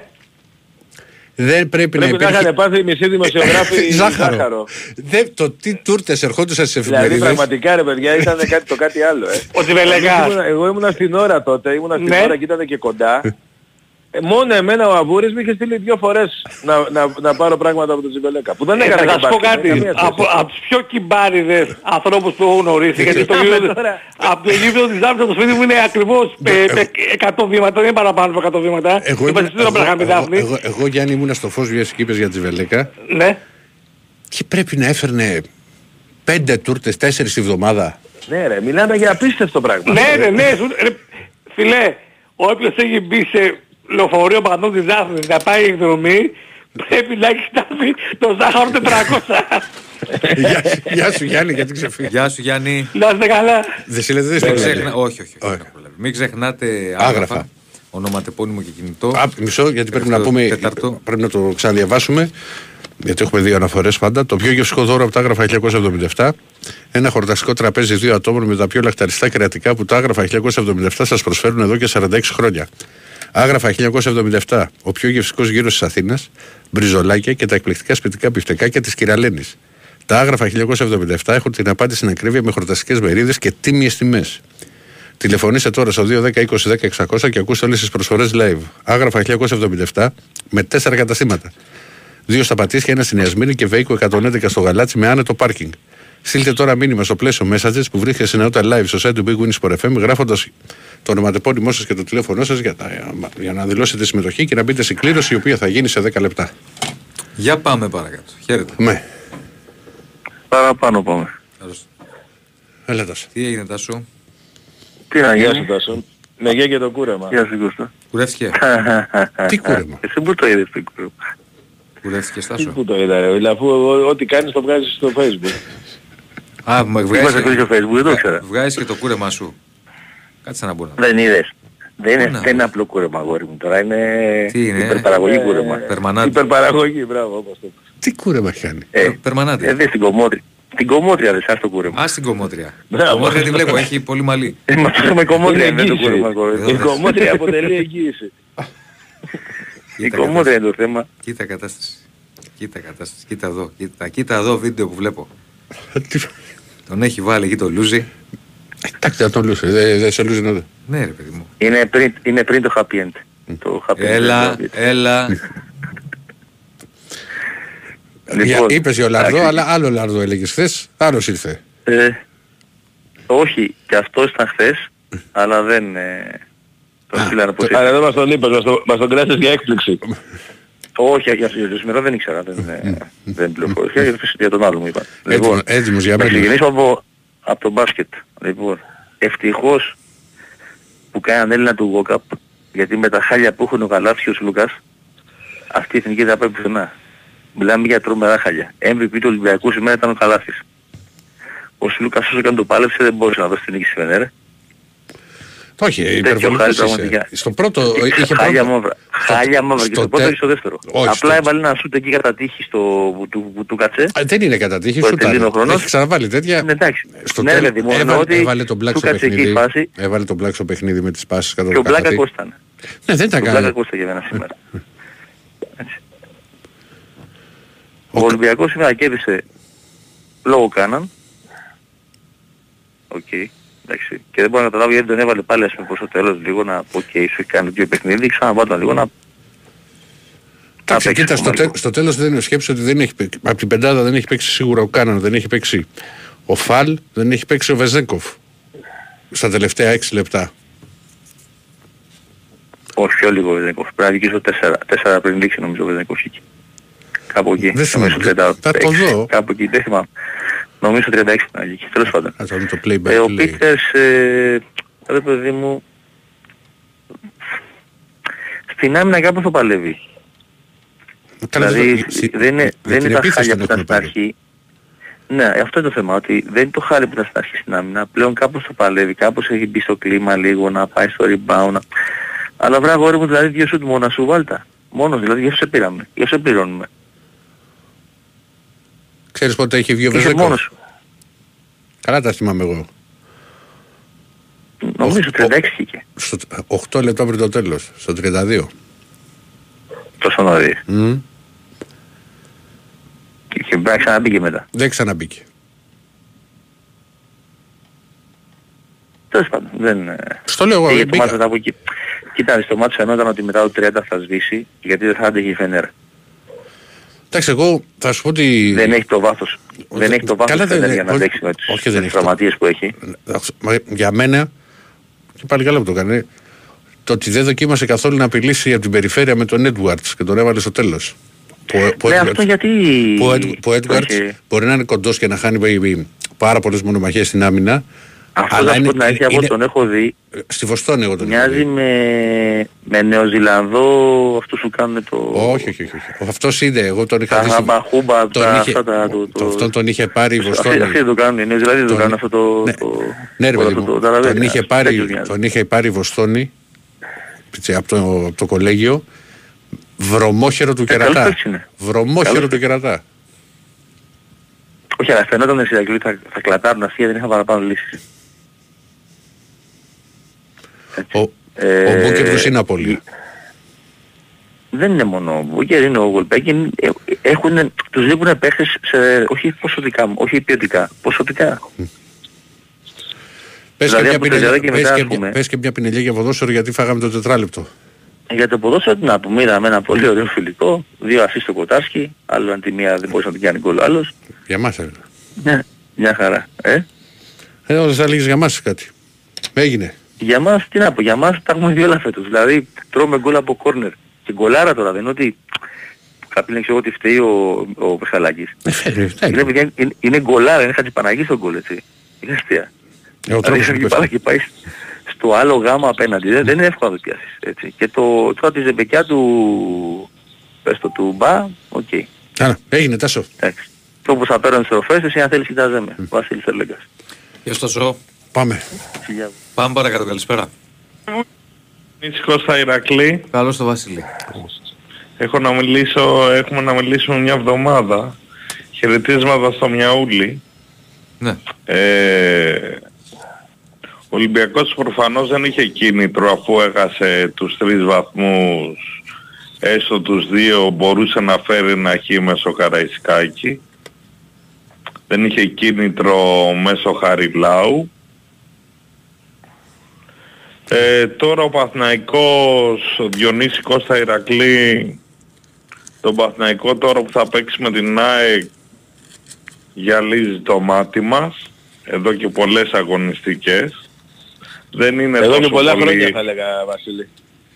Ε, Κώστα.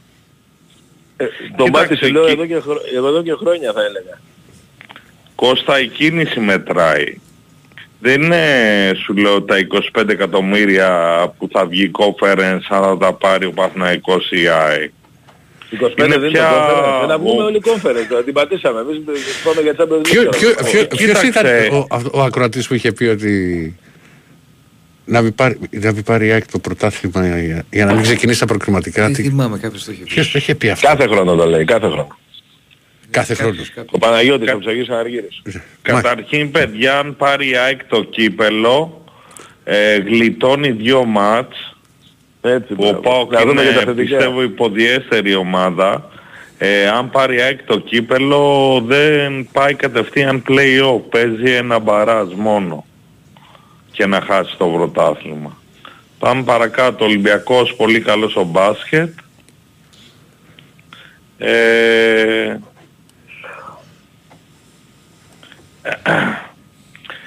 και σας λέω παιδιά είναι τα κίνητρα. Δηλαδή εμείς σαν Παθηναϊκοί χάσαμε το κύπελο στο ποδόσφαιρο, τώρα μας έμεινε ένας στόχος και να ρωτήσω πάλι κάτι, ο, ε, όταν παίξει η ΑΕΚ ΠΑΟ θα, έχει, θα παίξει μετά Super League ή θα είναι τελικό παιχνίδι; Θα έχουν Τελικό παιχνίδια παιχνίδι. από- Ε, Τελικό παιχνίδι. Το τελευταίο της χρονιάς. Τελικός, τελικός. ναι, ναι. Οπότε ο ΠΑΟΚ α, αν βγει τρίτος και ε, Κώστα και Ηρακλή και Διονύση και πάρει το κύπελο παίζει ένα μάτς δύο λιγότερα Δεν θυμάμαι τώρα τι δηλαδή γίνεται αν το βγει κυπελούχο. δεύτερη ΑΕΚ και τρίτος ο ΠΑΟΚ Ε, κάτι με το ο κυπελούχος. ΠΑΟΚ αν πάρει το κύπελο παίζει δύο, δύο μάτς λιγότερα έτσι Θα δούμε, θα δούμε. Δεν είναι, δεν είναι σίγουρο, αλλά είναι, είναι καλό εισιτήριο πάντως αυτό. Ναι, γιατί ξεκινάει Αύγουστο. Είναι κόστα τα κίνητρα. Δεν είναι μόνο τα λεφτά, είναι και τα κίνητρα τα ranking max που θα παίξουν γιατί στο ranking η Ελλάδα να βγ- βγάλετε μια γραμμή να κάνει την κλήρωση.